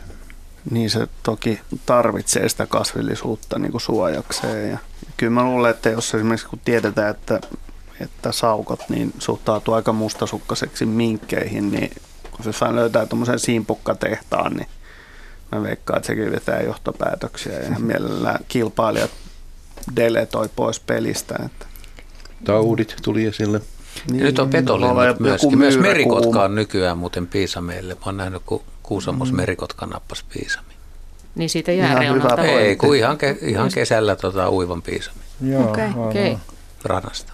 Joo, ja noi ei ole niin hyviä uimareita, että ne pärjäisi tämmöisessä Sama juttuhan on minkillä todettu mm. tutkimuksissa, että mikä kertoo paljon paitsi, paitsi minkistä itsestään, niin myös sukupuolien välisistä eroista, että Saaristomerellä on todettu, että minkkinaaraiden liikkuminen saariston eri saarien välillä on vähentynyt alle 20 prosenttia, mutta koiraiden on vähentynyt yhtään. Ja on epäilty, että se johtuu merikotkan saalistuksesta. Minkillä ei juuri mitään mahdollisuuksia ole, jos se saa merikotkan kynnet selkäänsä. Ja varmaan tuossa Piisamilla, kun se on tuotu aikana Suomeen muistaakseni jostain tsekeistä 20-luvulla tuotiin 1920-luvulla. Se on ollut aika pieni populaatio. Sinne kruunupyyhän se joskus istutettiin, mistä se on sitten levinnyt. Niin voi saattaa olla, että ihan joku tämmöinen meidän kotoisen vesimyyrän nuha kuume, joka, josta tämä vesimyyrä selvii ihan noin vaan, niin se on sitten levinnyt tuolla – piisamipopulaatiossa ihan tämmöisenä mm. niin kuin fataalina no se on totta. tappavana tautina, niin kuin tiedetään monissa, monissa tämmöisissä tapauksissa on käynyt. Hyviä veikkauksia, mutta siis lopullinen tieto siitä, että mitä kaikkia, mikä kaikki piisamia tässä ajassa haittaa, niin sitä ei tietenkään tiedetä. Hetken kuluttua uutiset ja sitten jatketaan marraskuun luontoiltaan. Ja luontoillalla jatketaan tosiaan paikalla. Täällä ovat tällä kertaa kaikki Heidi Kinnunen nisäkäs asiantuntijana, Jaakko Kulberi vastaa hyönteiskysymyksiin, Juha Laakson lintuihin, Ari Saura kala- ja matelia kysymyksiä, Henry Väri kasvikysymyksiin. Ja tänne voi soittaa puhelinnumero 020317600 ja sähköposti on luonto.ilta.yle.fi. Ja tähän numeroon on siis soittanut myöskin Jorma Hirvikoski Kihniöstä. Hyvää iltaa. Iltaa. Ja minkälaista asiaa mietitään? Joo, t- tällainen asia askarruttanut, kun tuossa Mökkilahdella on pesinyt joutsenpari monta vuotta, oikeastaan vuosikymmeniä. Ja tuota, tänä vuonna sitten siinä oli myös pesivä pari ja niille tuli poikasia viisi kappaletta aluksi ja kun ne poikaset sitten tulivat siihen ikään, että rupesi opettelemaan lentoon, niin silloin tätä yhtä poikasta ruvettiin, emot rupesi häätään sitä pois siitä, siitä laumasta tai porukasta ja, ja tuota, kyllä sitten oppi lentäänkin ja se siinä niin mukana yritti pysyä, mutta loppujen lopuksi siinä sitten kävi sillä lailla, että, että se hävisi se yksi poikana ja neljä vaijaa jäljelle. Ja tuota, tämä on aika epätyypillinen ainakin, kun niitä on tullut seurattua siinä, niin epätyypillinen käyttäytyminen joutsenilta, mikä, mikä tässä mahtoo olla syynä tämmöiseen. Tämä, vielä tämä emopari oli hyvin, hyvin reviiri, reviiristä tarkka, että ne, ne kyllä tosiaan heti muita joutsenia, jos siinä erehty tulee siihen laadelle ja lähellekin, niin kyllä, kyllä ne heti laittoi sitten niin kuin lähdön niille. Yhtä lasta ajetaan pois. Joo, se oli, minun mielestäni mä nyt ihan varmaksi, mutta keväällä katselin, että se olisi niin ollut vähän pienempi se yksi. Mutta tuota, siinä niin kuin neljä tuli ensin ja sitten se ilmestyi se, se viideskin siihen vielä, mutta niin kuin se olisi niin kuin jotenkin näyttänyt, näyttänyt pikkasen pienemmältä, mutta kyllä sitten myöhemmin kasvoi ihan, ihan samankokoisia, ne oli kaikki, ettei siinä mitään. Mutta oliko se Ja aluksi tämä, niin kuin... tämä yksinäinen oppi kyllä lentäänkin ihan oikein hyvinkin kyllä, ettei siinä mitään, mutta se ei vaan ollut suosittu siinä. Mutta oliko se, emojen. suosiko ne, ol- oliko se emot aluksi ihan hyväksyviä ja sitten se vaihtui se Joo, suhtautuminen kyllä. vai? Ei siinä, ei siinä sellaista ollut havaittavissa aluksi, kun se oli, oli semmoinen pieni vielä, mutta, mutta sitten kun se tuli siihen tosiaan isommaksi, niin sen jälkeen se tuntui, että se olisi niin kuin eri porukkaa. Jaa. Avaan keskustelun koko Joutsen raadille. Onneksi olen juontaja. On, on kyllä tosi vaikea sanoa, että jos on, on samannäköinen ja samanoloinen ja oikeasti myös, myös niin kuin Samaa biologisesti jengiä. niin, Sama, saman parin poikainen, niin kuin Joutsen on pariuskollinen, että siellä ei syrjähyppyä, että se koiras vaikka joskus lintumaailmassa pystyisi, pystyy vaikka kirjosiepuolella, että voi, voi aavistaa, että nämä ei olekaan hänen siittämiään poikasia, niin se pystyy suht, tai saattaa suhtautua poikueeseen eri tavoin, mutta usein se on sitten koko poikue siinä, että en tiedä, en tiedä mitä edes yrittäisi keksiä selitykset, mitkä voisi olla mahdollisuuksia, että joutsenpari hylkää yhden poikasistaan. Tarinoitahan näistä, eikä tämä, tämä ei ole ensimmäinen kerta, kun mä kuulen, että näin on käynyt, että jotain poikasta sorsitaan tai että se joutuu, joutuu huonoon valoon, mutta en mä kyllä ole koskaan kuullut kenenkään sanovan mitään hirveän järkevää selitystä sille. Ja sillä ei ollut mitään sellaista niin kuin vamman poikasta tai mitään. Ei, kyllä, kyllä niin kuin sanoin, että se niin kuin lensikin niin ihan, ihan hyvin ja normaalisti samalla lailla kuin ne toisetkin. Joo, ja- Siinä suhteessa ei mitään ollut kyllä. Ja joutsenet on vielä, ja no isot linnut usein on, että vaikka se poikainen olisikin esimerkiksi jotkut kurjen tai joutsenen poikaset, mitkä kehittyy hitaammin, niin saattaa olla, että se pariskunta ja perhekunta jopa odottaa sitä, että ne suhtautuu tähän viimeiseenkin rääpäleeseen yllättävän inhimillisesti mm. ja voi olla, että se muutto viivästyykin sen takia, että, että siksi just, että mikä, mikä siellä niin kuin voisi olla, mikä, mikä laukaisisi tekijän, että ne ei hyväksy tai tun, että vo, voiko olla kuitenkin, että siellä olisi joku epäilys jostain. Siis jotain, jotain varmaan poikkeuksellista siinä yhdessä poikasessa on ollut, jos ne emot on näin käyttänyt. Joutsenethän kyllä hirmu herkästi tunnistaa tunnistaa niin kuin ihan ulkomuodosta ja käytöksestä esimerkiksi vieraan yksilö jo kaukaa. Että jos on tota, ne tuntee sen oman parinsa jo kaukaa, satojen metrien päästä, vaikka meillä on ihan mahdotonta sanoa, että onko toi nyt toi vai toi. Niin joutsenet kyllä tunnistaa, että niillä on jotain semmoista sisäänrakennettua mekanismia, millä, millä ne erottaa tämmöisiä niin kuin eroavaisuuksia ja poikkeavuuksia. Ja siinä poikkeus voi olla jotain semmoista, mitä me ei pystytä ehkä havaitsemaankaan käytöksessä. Joo, voi olla. Ehkä se on ollut kuriton tai jotenkin huonosti käy kiroileva. Hän ole kunnioittanut isää ja äitiä. Niin esimerkiksi. niin, niin. Mutta varmaan... Siinä kun ne, ne Lahdella uivat, niin kyllä se joskus ne oli hajalloonkin, ettei ne ole aivan, aivan siinä kuin yleensä. Siinä meni emot toinen edessä ja toinen takana ja ne oli sitten rivissä ne poikaset välillä, mutta, välissä, mutta tuota, kyllä se siinä, muutama muukin poikaset varmaan uivat joskus siitä ryhmityksestä niin kuin vähän ulkona, mutta ei nyt kovin kaukana kyllä kukaan koskaan, että kyllä ne siinä oli. Tämä ei varmaan joutsene... Mutta tästä jo emoparista vielä sanoa, että ne oli kyllä erittäin, erittäin ärhäköitä puolustaa sitä reviirien kyllä, mikä siinä oli. Että, että tuota, siinä, siinä suhteessa siinä oli, on, on ollut monenmoisiakin paria pesinyt siinä samalla paikalla kyllä toki. Että mä en sitä osaa sanoa, että onko ne samoja joutsenia, en, en pysty siihen, mutta tuota, ei kaikki ollut noin ärräköitä ihan, ihan tuota, kuin nämä oli. Että ne, kyllä, ne kyllä piti puhtaana ihan, ihan siinä sen isommankin alueen, mikä siinä nyt sitten oli siinä selkäveret aukeasti siitä. Se on tyypillistä joutsenille, että joutsen parille, että se pitää sen kotilammen tai kotijärven pohjukan niin tosi tiukasti niin kuin omanaan ja jos sinne laskeutuu esiaikuisia lintuja kesken pesimäkauden, niin kyllä häätö tulee aika, aika nopeasti. Että tietysti yksilöissä on aggressiivisempia ja suvaitsevampia, mutta pääsääntöisesti laulujoutsen on aika, aika tota, reviirilintuja, pitää siitä huole.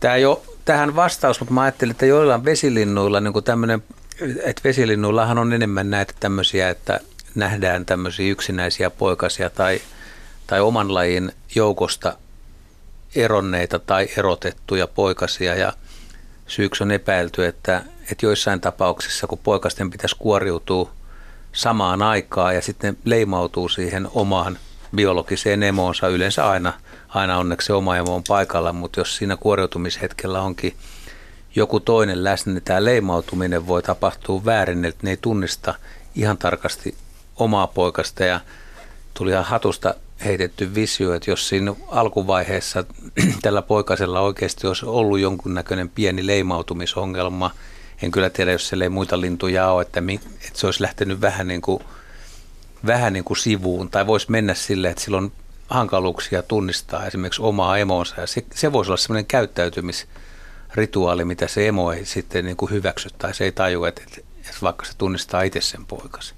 Aivan. Mm. Mutta siis se oli vähän pienempi, niin onko se voinut, niin, että onko se voinut kuoriutua vähän myöhemmin sitten vai? No kyllä ne joutsenilla no. kuitenkin varmaan sitten, tai niin kuin yleisesti ne kuoriutuu aika samanaikaisesti. Niin ne varmaan jää venailemaan mitään päiväksi, vaan ne häipyy siitä. Niin, no, niin, no kyllä, kyllä nyt muutama on jonkun aikaa siinä, mutta kyllä sitten huonoilla paikoilla, jos ei ole ravintoa, niin joutsenethan tekee ihan pitkiä ja näitä marsseja, että ne vaihtaa, vaihtaa sitten tätä pesäpaikkaa, se voi olla turvallisuus- tai ravintokysymys, mutta, mutta kyllä nyt siinä samalla paikalla niin kuin suurin, varmaan suurin osa on aika laillakin, että, mutta se, että tota, se koko ero ei välttämättä johdu siitä, että se on niin kuin myöhässä, että se voi olla myös pienempikin periaatteessa, niin että voi olla vähän heikommat peruseväät ollut kyllä, kyllä. munassa.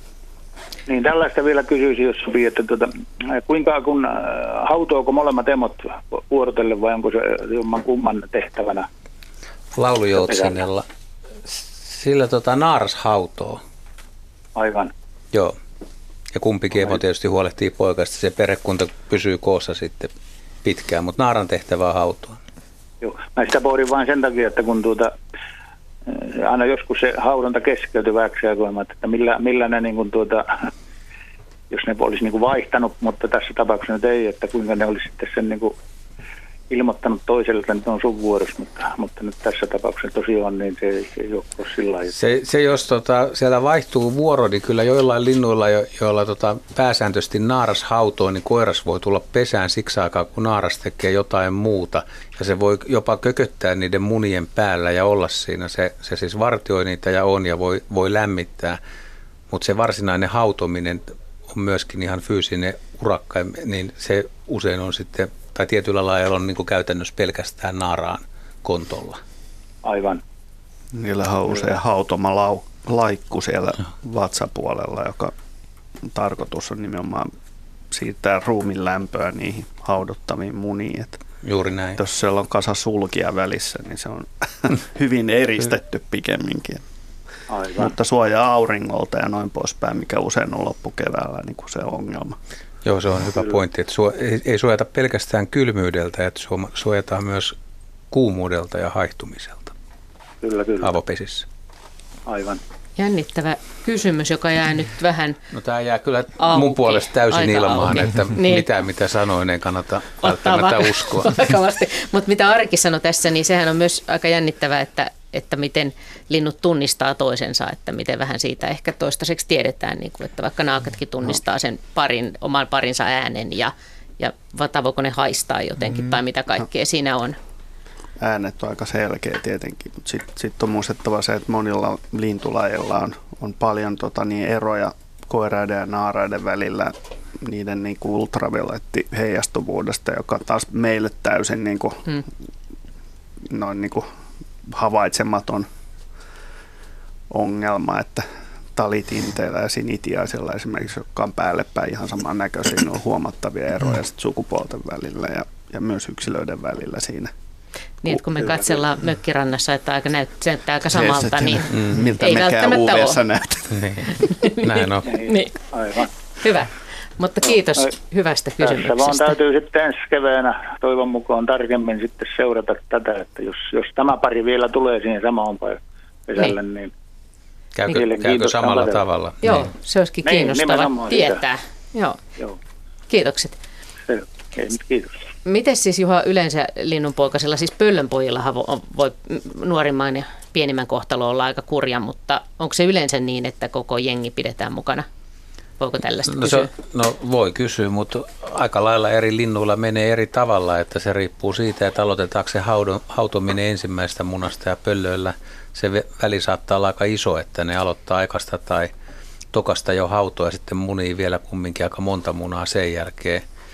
Ja silloin se pienempi poikane on jo viikon puolitoistakin voi olla kuoriutuu myöhemmin ja kyllä se iso on sitten aika, aika vahva kaveri ja jos ravinto tarpeeksi tarjolla, niin pienemmän pojan koi, se, sille käy heikosti ja ehkä se on sopeutumakin siihen, että jos isommalla on kova nälkä eikä ruokaa saa, niin pieni sitten jossain vaiheessa syödään. Et jatketaan eteenpäin. Eila Varis Tohmajärveltä on, on ollut jo jonkun aikaa siellä puhelimen päässä. Hyvää iltaa. No hyvää iltaa. Joo. Ja minkälaista asiaa lähdetään pohtimaan? No mie, mie olisin kysynyt oravasta, kun meillä on tässä pihapiirissä aika paljon oravia. Syyskuulla, olisiko se ollut 26. päivä seutu, niin kuin tuossa uomupalalla oltiin, niin oravat paritteli tuossa liitulauvalla. Ihan kunnolla parittelivat, niin sitä on nyt pohittu, että pitääkö me ruveta villahousuja niille oravan pojille neulomaan, jotta milloin ne kuoriutuu ja selviääkö ne sitten näin syksyllä ja talvella. Mm. No tota, toivottavasti ne nyt ei lisäänny kuitenkaan. Ää, oravilla voi syntyä kaksi poikuetta, mutta ei ole mitään järkeä lisää niin kuin panna uusia poikasia alulle syyskuussa. Et, e, toivottavasti kyseessä oli kuitenkin jotain muuta, jotain mitä itse asiassa kollegatkin tässä sanoi, että Tämä tänä syksynä, tänä syksynä on fasaanit, fasaanit kurmuttaneet toisiaan ja tota, linnuilla on esiintynyt myös monenlaista hassua käytöstä, niin kyllä mä tämän panisin niinku sellaisen piikkiin, että No miten pitkä se orava yleensä kantaa, kun ne sitten syntyy ne poikaset? orava kantaa about 38 vuorokautta, reilun kuukauden. Että, No ne olisi pitänyt jo syntyä sitten. mm, ja tämä on kyllä tää olisi aivan vihoviimeinen aika synnyttää pieniä Niin, niin se olisi pitänyt jo lokakuun lopussa syntyä. Mm, mutta ei niitä talvea myöten niin kuin, ensimmäinen poikue voi hyvinkin syntyä niin kuin hyvin aikaiseen keväällä ja, ja niin kuin huhtikuussa on oravilla poikasia, mutta, tota, mutta ei tähän aikaan kyllä ole mitään järkeä. Kaikkein kylmimpään, vähän ruokaisimpaan aikaan saada poikasia.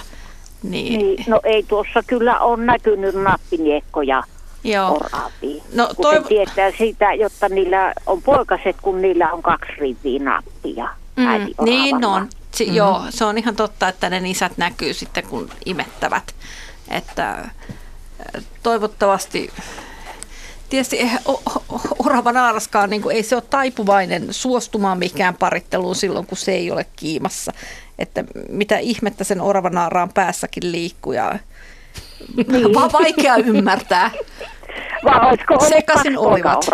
Niin, tätä mäkin, että voisiko siellä olla kaksi nuorta urosta, jotka valmistautuisivat tre- treenailee. Niin, treenit päällä. Niin, mm. eikä silloin niin, niin väliä kumpi sukupuoli siinä on vasta tuossa vaiheessa. Olen kyllä nähnyt ja ollut silleen, jotta maaliskuun lopussa on orava äiti kulettanut tuossa pihapuohalakin semmoisia karvapalloja. Niin Et kovin aikaiseen on tultu, joo. Niin. Joo.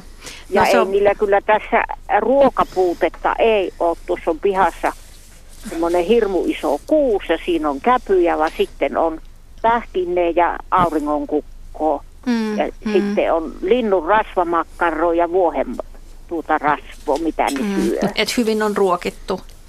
Et, et toki, toki sillä rasvan naaraan rasvakudoksen määrällä on merkitystä siihen, millaisessa hormonaalisessa tilassa se on, mutta yleensä kuitenkin sen parittelun ja sen lisääntymisen laukaisee se auringon valo, joka vaikuttaa niihin eläimiin. Et kyllä se parittelun pitäisi ruveta kiinnostamaan siinä vaiheessa, kun aurinkoa tulee lisää.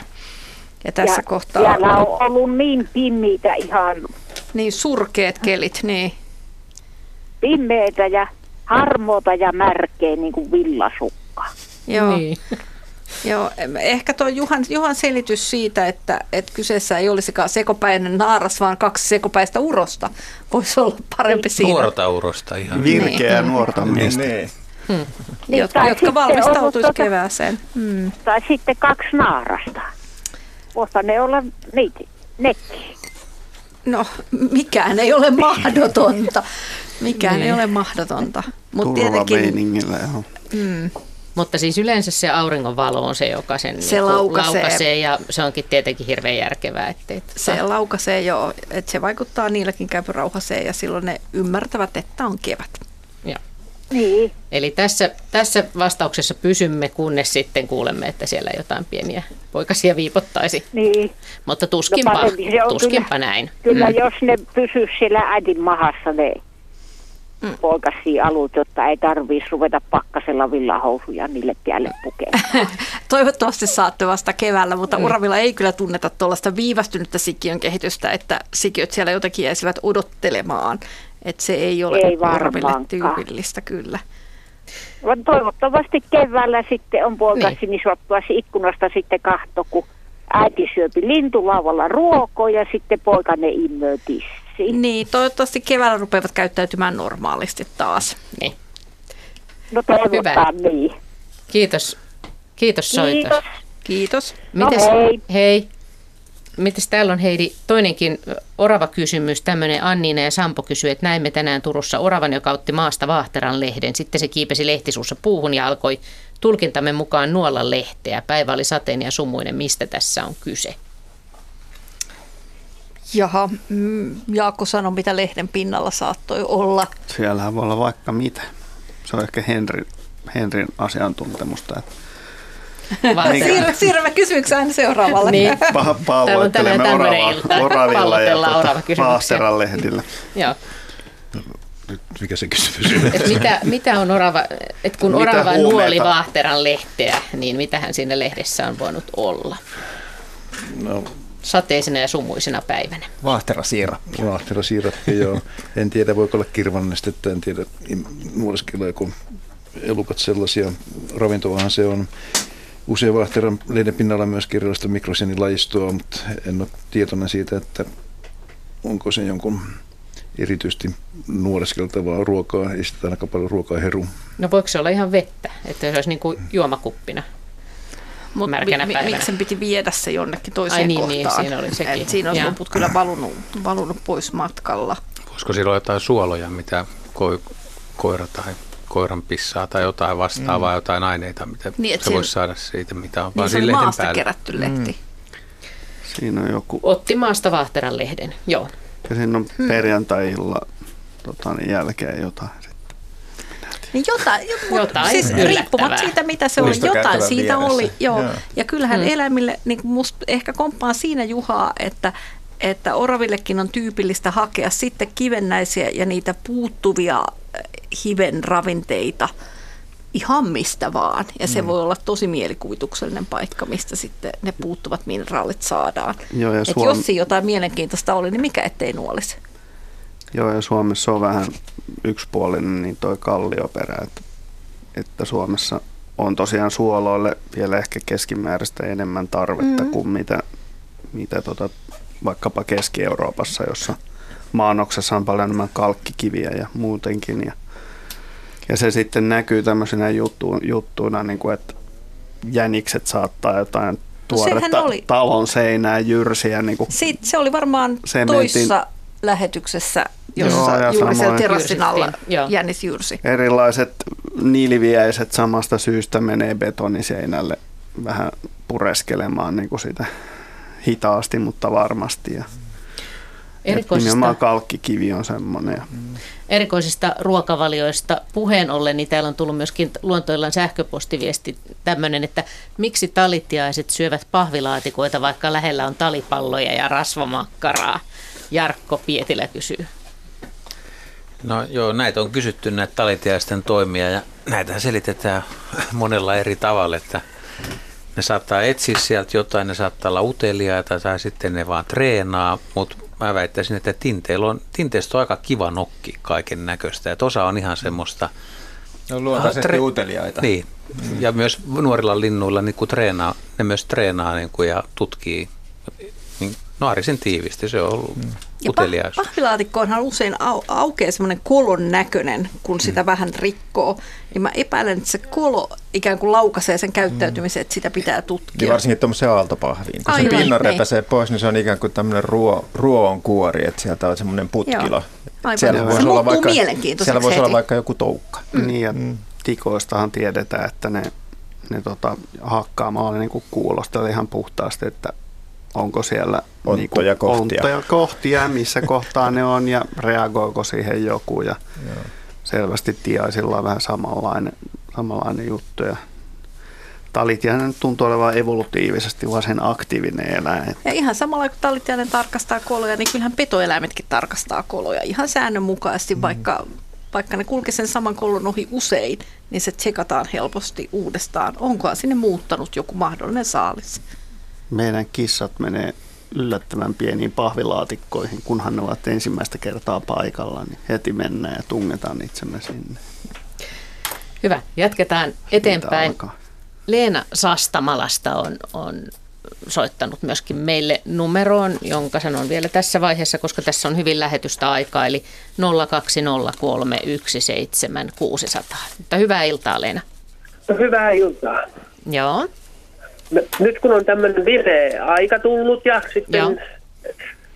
on semmoinen ilmiö käynyt mulla täällä kotona mua askarruttamaan, kun on tuota, joku pieni valonlähde huoneessa, siis vaikka tietokoneen ruutu tai, tai puhelin tai joku, eikä muuta valoa ja muuten on hämy, niin siihen ruutuun saattaa valonlähdettä kohti, niin siihen saattaa kopsahtaa sellainen hyvin pieni, hyvin pieni musta koppiainen. Ja minä olen ajatellut, että onko ne niitä samoja kuin kirppa, joka keväällä suurin joukoin tulee tuhoon noita ristikukkaskasvusta ja pieniä taimia syövät ne hengiltä, niin niin, niin.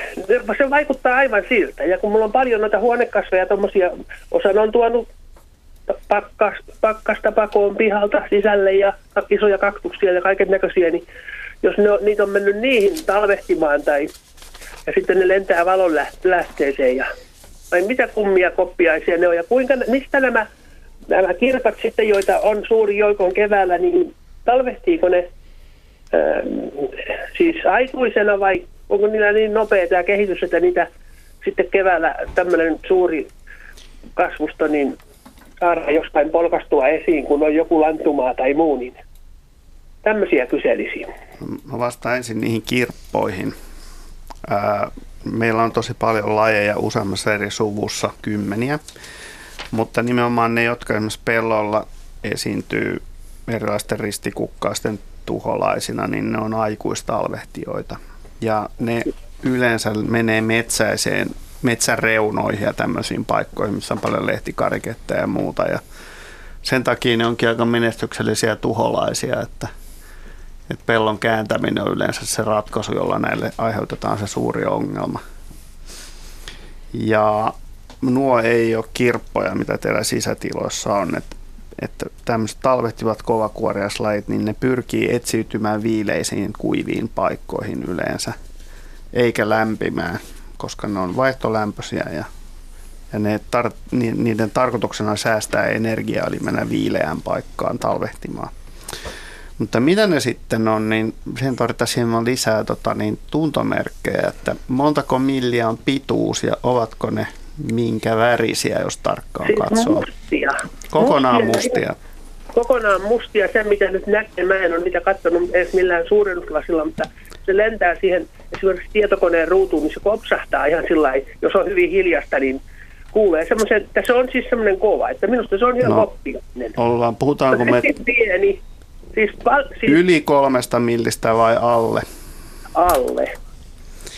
Se on todennäköisesti Reesa Vespuleen niminen Kaliforniasta kuvattu partenogeneettinen dermestiidi, eli raatokuoriaisiin kuuluva eläin, joka on kuvattu ampiaispesistä ja, ja se on piinallinen tuholainen hyönteiskokoelmissa ja, ja se, se elää suunnilleen pyhällä hengellä. Esimerkiksi ihmisen hiukset ja jos teillä on lemmikkieläimiä, niin niitä kun menee niitä hiuksia vaikka jalkalistoja alle, niin niin tota, semmoisissa paikoissa. Ja, ja syö se varmaan vaan tutki, jos sille annetaan tarpeeksi muuta kymmentä vuotta aikaa. Ja, mutta tota, mm, te voitte varmistaa tämän sillä, että otatte yhden kiinni ja tota, niin katsotte, että onko sen peitin siipien etuosat hieman kellertävämmät kuin takaosat.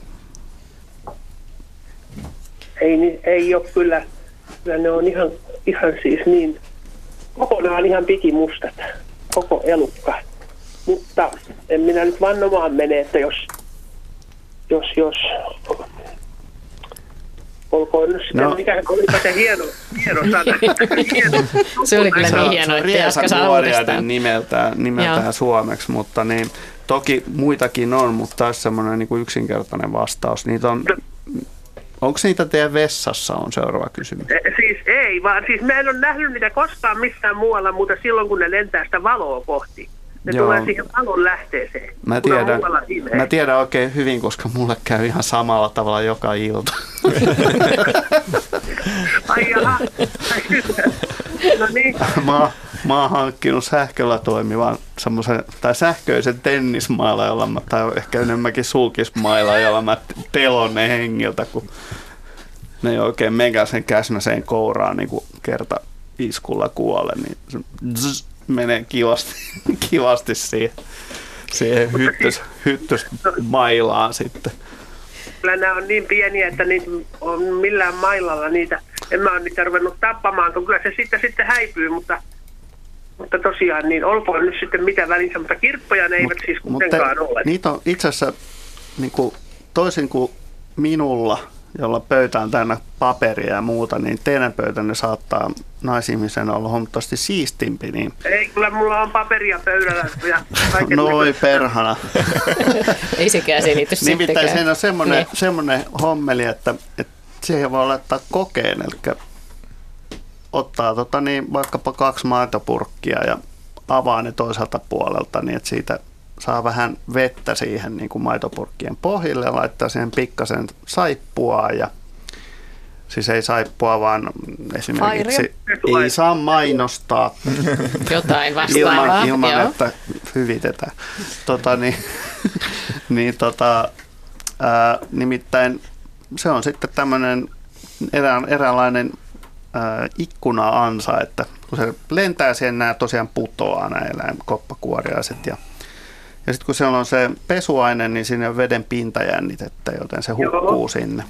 Ja näin saa näytteen. Niin näin te saatte näytteen ja sitten kun se on kuivahtanut se raato, niin sitten voitte lähettää siitä kuvan meille ja sitten katsotaan, että onko mä puhunut ihan pelkkää huba hubaa vai, vai osuiko arvaus oikeaa. Eli nyt tämmöistä ansaa virittämään. Joo, no, siinä, voi saada, siinä voi muuten yllättyä, että kuinka monimuotoista se lajisto voi olla. Näitä on muitakin lajeja kyllä. Mutta jos se on noin pieni, niin... niin tota... Se on siis hirveän pieni, mutta... Mm. Niin. Mutta... No selvä. Kyllä tämä tieto nyt riittää tällä kertaa. Kiitoksia. Nonni. Kiitoksia. Jännittäviä tarinoita. Jatketaan eteenpäin, koska meille on soittanut Rovaniemeltä Jukka Soppela. Hyvää iltaa. Iltaa. Iltaa. Ja tuota, mitä pohditaan seuraavaksi? Havainto on jo 30 vuoden takaa. Ja tämä jäi kummastuttaan. Tammukka onkin reissulla Sallan Kursun kylässä. Ojan varressa oli pään korkeudella puun rungolla, lepän rungolla. Tavallisesti aina kamera mukana, koska olen lintuharrastaja ja luontoharrastaja harrastan kaikkea. Niin. Nyt ei ollut. Niin lepän rungolla pään korkeudella köllötteli sisiliskon kokoinen lisko. Voimakkaan oranssi vatsa. Mistä on kyse? Ei ole löytynyt tietoja. Muistan lähettäneeni joskus sähköstäkin viestiä, mutta ei ole koskaan saanut, ei mistään en ole no, oikein tietoa. Itse asiassa kyse on varmaan ollut sisiliskosta, koska se on koira,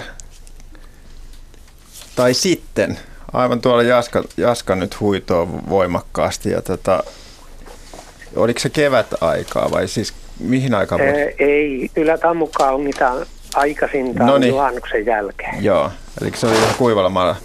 Siis Kyllä tota... se oli loppukesäkö, koska se, on, joo, se oli semmoista aikaa jo, että Joo. Joo. No itse siis, siis mä aloitin sisiliskolla, koska sisiliskokoira koirassa voi olla aika oranssivatsainen myös, mutta sitten meillä on toinen, joka itse asiassa ei ole lisko, vaan tota, no, niin kuuluu näihin salamanterieläimiin. No, Nykyään puhutaan mantereista.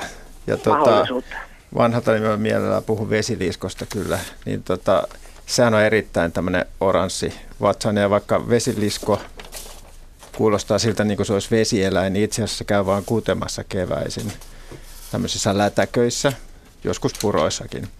Ja muun ajan se sitten tota, viettää kyllä kuivalla maalla. Se, että miksi se oli metrin kor- tai päänkorkeudella siinä lepärungossa, niin se hiukan ihmetyttää, koska yleensä ne viettää kyllä aikansa enemmän maassa, sammal- sammalissa, kivien alla, juurakoissa, ehkä puissa vähän matalammalla.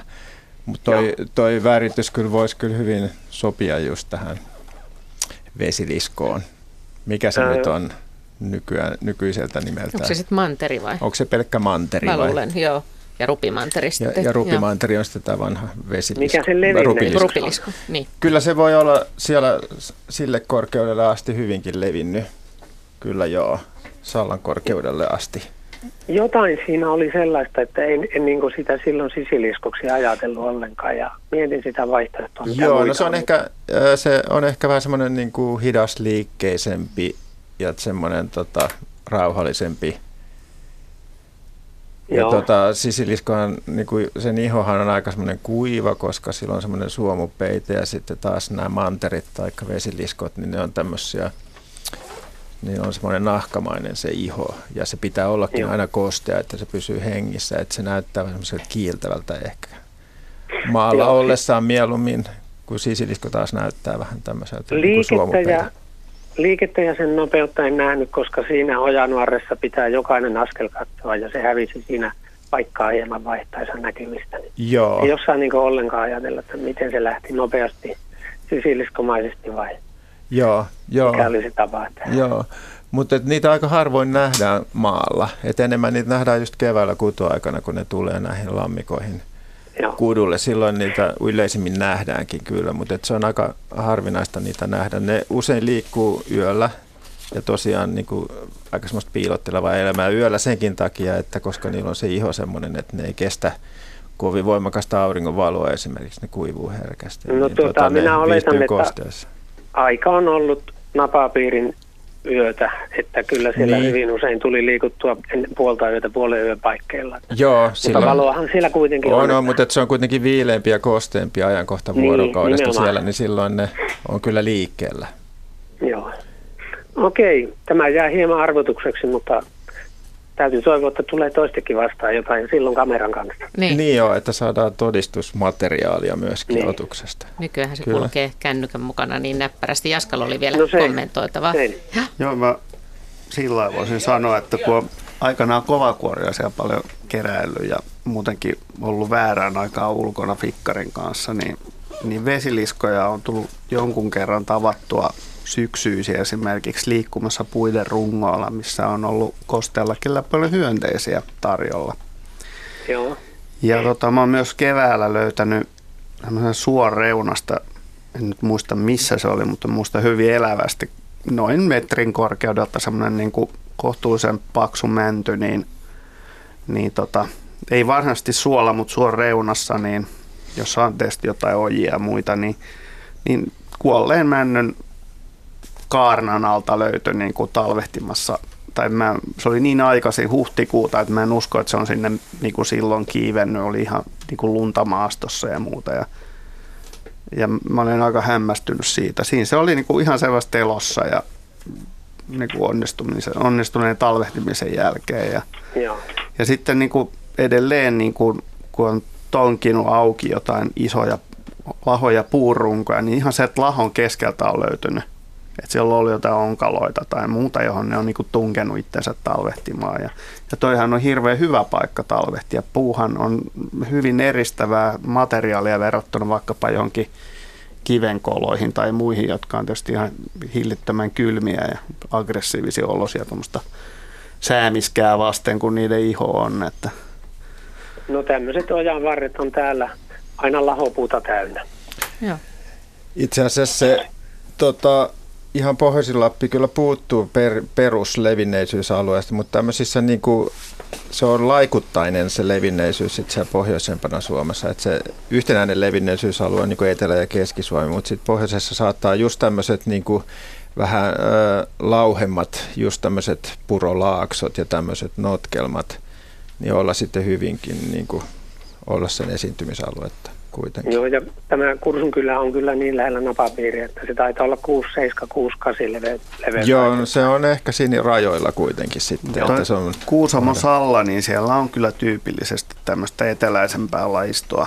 joo, Niin kuin, siellä on semmoisia lauhempia vyöhykkeitä, mikroilmastoja löytyy tämmöisissä jokivarsissa varsinkin. joo, vaikka se periaatteessa on niin kuin Suomen mantereisinta aluetta, niin Mm. se on kuitenkin niin kuin ilmastollisesti niin kesällä eläville elukoille oikein kelvollista verrattuna niihin pohjoisempiin alueisiin. Ja No niin.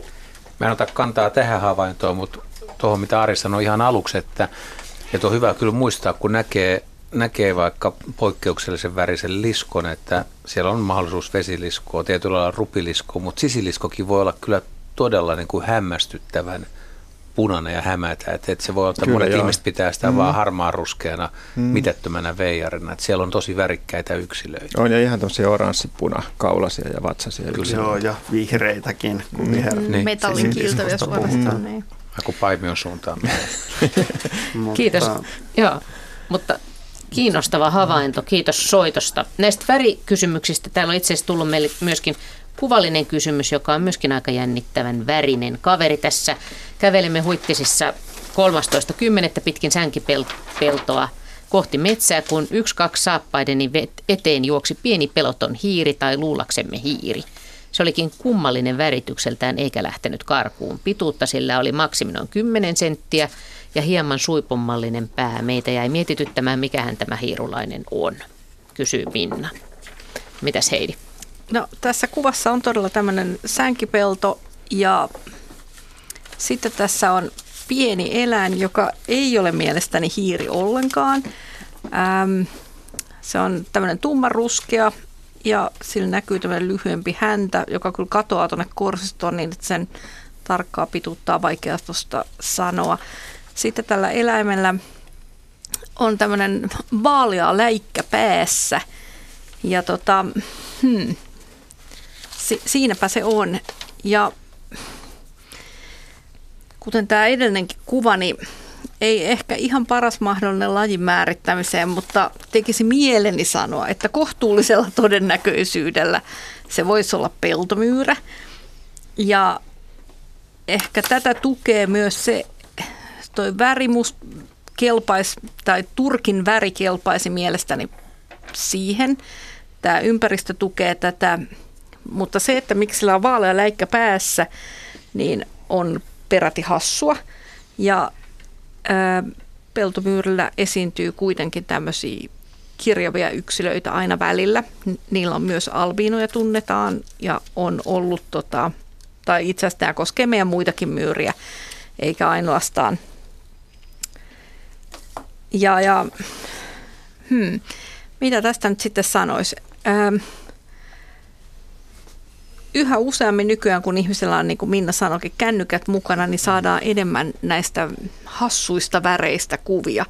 Ja ehkä jotenkin kuvastaa sitä, että miten mieletön geneettinen vaihtelu ja tämmöinen geneettinen runsaus meillä kuitenkin on niissäkin eläimissä, joita me ajatellaan, että niiden kuuluu olla aina tietyn näköisiä, niin silti siellä on vaihtoehtoja tulla erinäköisiksi, kun geenit sattuu sopivalla tavalla napsahtamaan yhteen. Ja veikkaisin, että tämänkin yksilön sisaruksista löytyy samanlaisia, jolla on erilaisia kirjavia.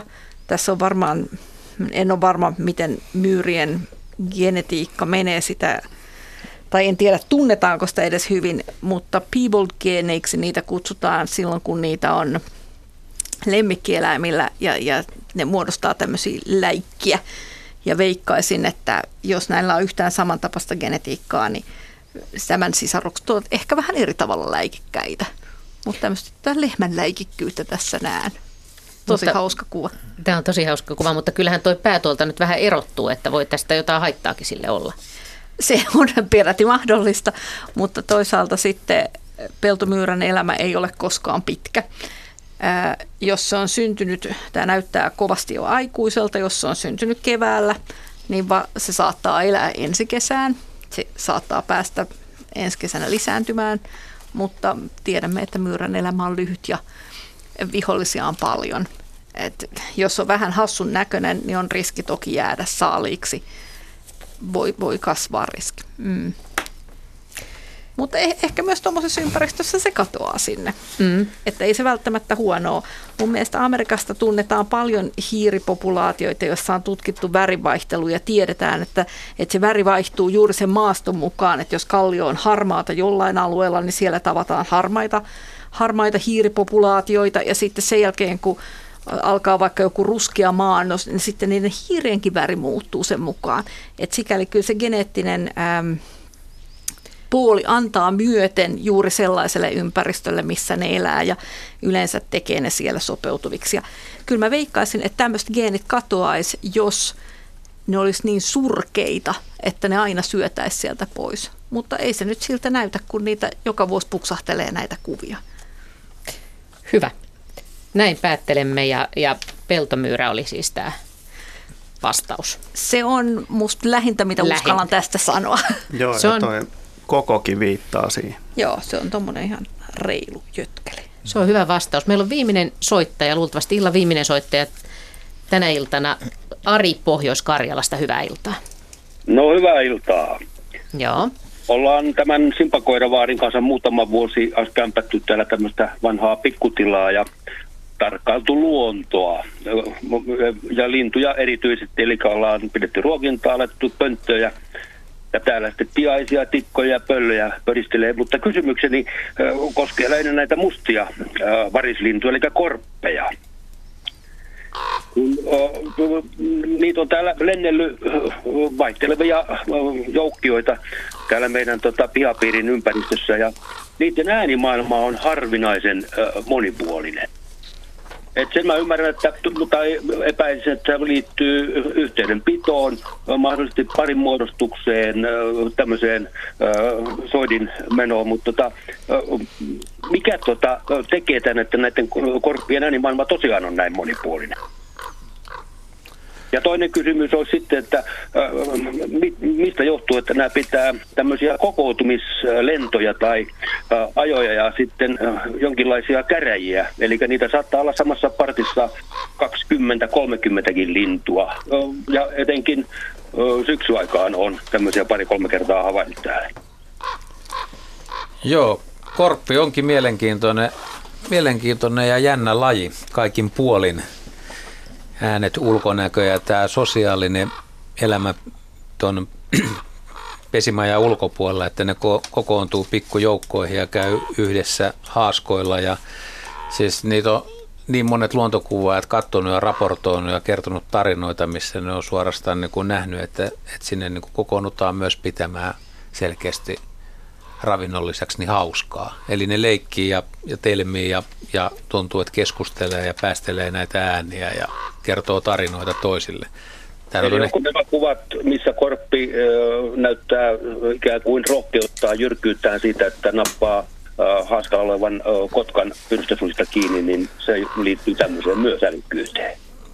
No vari, varikset ja korpit voi tehdä sitä nimenomaan merikotkan osalla, jos merikotka tulee haaskalle, mutta maakotka on aika nopea kaveri, että monesti siihen leikki, jos ryhtyy, niin saattaa käydä, käydä myös heikosti. Että, mutta me ollaan itsekin kaveriporukassa mietitty sitä, että, että jos siellä nyt on kymmenkunta korppia, että miten ne tosissaan esimerkiksi tulee, kun aikaisemmin puhuttiin, että kun perustettiin haaska, eli laitettiin, laitettiin lehmä tai sika tarjolle ja toivottiin sinne vaikka karhukuvaukseen tai, tai susikuvaukseen asiakkaita, että tulisi karhu syömään, niin ekanahan tuli korpit ja ne korpit oli tosi arkoja ja piti odottaa sitä, että korppi tulee ja kuka, kuka sieltä niistä yksilöistä tekee sen ratkaisun, että ne tietää, että nyt tonne voi mennä ja nyt uskaltaa mennä. Että onko se rohkeutta vai onko se tyhmyyttä, onko se viisautta, tietääkö, pystyykö se aistimaan? Ja itse siis en, en, en ole tässä ruokintapuheessa ollut mukana, mutta olen haastatellut näitä vanhempia guruja, jotka sitä on tehnyt, niin ennen piti olla kaikki saattajat, että, että sieltä niin kuin poistuttiin ja ne näki, että sieltä joku lähtee pois. Ja silti meni tunti kaupalle, että se uskalsi tulla sinne. Kyllä se jonkunnäköistä aika suuresta älykkyydestä ja mietteliäisyydestä kertoo, että, että, että korpit on fiksuja lintuja. Että se, että mitä, mitä kaikkea ne viestii toisilleen, niin kuuluu ehkä myös tähän sarjaan, että me ihmiset ei oikein pystytä tulkitsemaan niitä. Mutta onko tämä korppien arkuus, niin onko se jonkinlaista legendaa? Nimittäin me hakattiin tästä ö, ö, entiset pellonpohjat, jotka 50 vuotta sitten istuttiin metsälle, niin viime kesänäkin useampaan otteeseen. Sinne tuli korppi ja tästä meidän mökiltä portaalta satakunta metriä laskeutui. Aivan varmasti näki meidät, me oltiin tässä pihassa, laskeutui siihen hakkualueelle aivan rauhassa. Jalotteli siellä ilmeisesti ruokaa etsi tai oli nähnyt. Ja ei ollut sillä tavalla niin kuin mitenkään erityisen arka. Joo, se on, se on hyvä huomio ja se pitääkin paikkaansa, että aikaisemmin korppi oli tosi arkaa. Nythän niitä on ollut kaupunkialueen taajamienkin lähettyvillä ja sitten myös tämmöisillä hyväksi havaituilla, missä pitkään on ollut ruokinta, niin kyllä se käyttäytyminen on muuttunut, että lintujen käyttäytyminen muuttuu. Ja se voi olla muuttunut esimerkiksi variksilla ja, tai varislinnulla sen takia, että niitä ei ole niin paljon vainottu, pesiä ei ole hävitetty, ei ole ammuttu ja hiljalleen tämmöinen luottamus, mikä ihmiseen on menetetty, niin sitä ei, se on niin kuin parempi. Ja ja on, on sellaisia korppeja, jotka käyttäytyy hyvinkin pelottomasti. Mm. Joo. Miten tämä tämmöinen, onko tämä kokoontumislento tässäkin tämän meidän pihapiirin yläpuolella, niin pari kertaa on käynyt niin, että sinne tulee partti 20 25 lintua ja pari-kolme kierrosta lennetään siitä ja sitten jatketaan matkaa, niin onko se tämmöistä pesimäajan ulkopuolella olevaa ikään kuin sosiaalista käyttäytymistä, muonanhakua, seuranpitoa? Parin muodostuksesta mahdollisesti. Se on, se on just sitä, että, että nuoret linnut esimerkiksi kokoontuu jouk- joukkoihin ja kyllä tämmöiset vanhemmatkin parit saattaa siinä olla talven aikana ja ne viettää talvea mielellään, ainakin osa linnuista, niin suuremmassa joukossa. Jotkut parit saattaa pitää siitä pesäpaikasta koko ajan huolta, eli ne ei poistu siltä kalliopaadalta tai hyvältä, hyvältä pesältä juurikaan ja, ja ne joutuu myös pitää sitä reviiriä, koska sinne olisi tulijoita. Mutta sitten osa porukasta on, on, on niin kuin yhdessä ja useampi silmäpari löytää helpommin ravintoa ja myöskin useampi silmäpari välttelee vaaraa paremmin, että ne viestii toisille, että nyt tuolla on kanahaukka väijy, että pojat nyt lähdetään suojiin. Hyvä. Kiitos, kiitos soitosta Arille pohjois ja Meillä on viitisen minuuttia aikaa tässä. Enää ei mahdu puheluita, mutta otetaan tämä viimeinen, tän illan viimeinen kuvallinen kysymys. Eli tämä kuuluu näin. Utelias Vaaran väki on lähettänyt, hei luontoilla väki, terveistä Paljakan Arni metsästä. Tällainen kummallinen jäämuodostelma löytyi täältä lokakuun alussa. Paikka oli kaatuneen kuusen juurien jättämä hiekka-aukko, joiden sikiäviä kasvusta ja usein tarkkailen. Vesi oli jäätynyt jotenkin niin, että oikein hienoista hiussäikeistä oli, on muodostunut pilareita. Pilareiden päällä voi nähdä jopa kuorutuksena hiekkakerrosta, jonka jäätyvä vesi on maan alta noustessaan nostanut. Minua kiinnostaisi, mitkä asiat vaikuttavat tällaisen hienon pylväikön syntyyn. Onko tässä prosessissa mukana esimerkiksi tämän tietyn tyyppisen kuusimetsän ominaisuudet, sen eliöstön luoma ilmasto vai onko kaikki vain ihan veden ja hiekan fysikaalista leikkiä? Kukas lähtee tähän vastaamaan? Jompi kumpi. Jompi kumpi tässä. Henri katsoo no, Arja. Ja. No, Henri voi aloittaa. No sanoisin, että tässä on kyse kapillari-ilmiöstä, että vesi nousee tässä tapauksessa näiden puiden, puiden jänteitä tai noita, noita syitä pitkin ylöspäin. Eli sieltä nousee vettä maasta ylöspäin ja sitä muuta, mukaan kun se tulee tuohon tuon, tuon kapillari jääputken kärkiosaan se jäätyy ja sitten sieltä tulee yhä lisää uudelleen ja uudelleen, jolloin syntyy tämmöisiä joitakin senttiä korkeita vesipatsaita. Jota varmaan just se ilmiö, mikä Henri kuvaa, niin tässä on tapahtunut. Ja se, että nämä, nämä tämmöiset tota, vesiputkilot niin kaartuu, niin se johtuu todennäköisesti siitä, että esimerkiksi on pakkasoja tuulee toisesta suunnasta niin, että se toinen puoli siitä pilarista jäätyy ensin ja se laajenee enemmän ja sillä se Kyllä. aiheuttaa sen, että se kaartuu. Ja ne saattaa mennä ihan semmoiselle kiharallekin sitten nämä tämmöiset, jos tulee esimerkiksi yhdestä tämmöisestä tiehyestä tämä vesi purkautuu ja tota jäätyy sitä mukaan, niin voi tulla semmoista niin serpenttiinin jäänauhaa siinä, aika jännän näköistä. Ja, ja lämpöolojen oltava juuri kohdallaan. Nimenomaan, että se ei jäädy juuri siinä hetkessä, kun se purs, pursuu ulos sieltä. Tosin kun se, jos se paineenalaisena pursuu, niin se voi olla alijäähtynyt se vesi ja sitten pakkasessa jäätyy heti, kun se tulee ilman kanssa kosketuksi.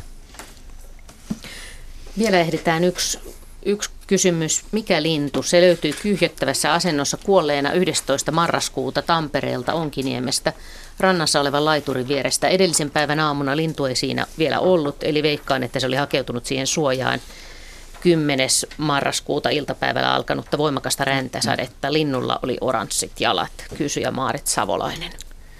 Juha?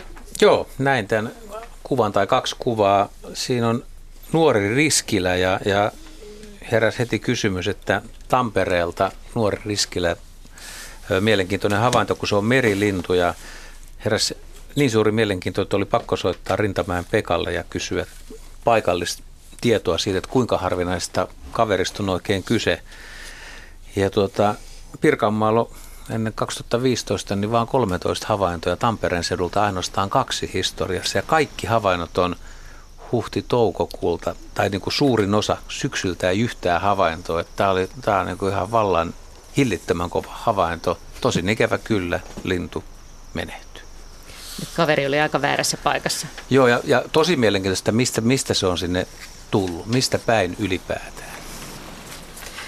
Tähän on hyvä päättää tämänkertainen luontoilta. Marraskuun luontoilta paikalla olivat siis Heidi Kinnunen, nisäkäs asiantuntija Jaakko Kulberi Hyönteistä, Juha Laakson linnut, Ari Saura, Kalat, matelijat, Henry Väret, kasvit ja minä juontaja Minna Pyykkö. Ja seuraava luontoilta onkin sitten lasten luontoilta ja se kuullaan keskiviikkona 11. joulukuuta. Ja kuunnellaan vielä hetken aikaa näitä 600 tilheä. Tältä kuulostaa, kun tilhet, tilhet vierailevat Pihlajan marjoilla.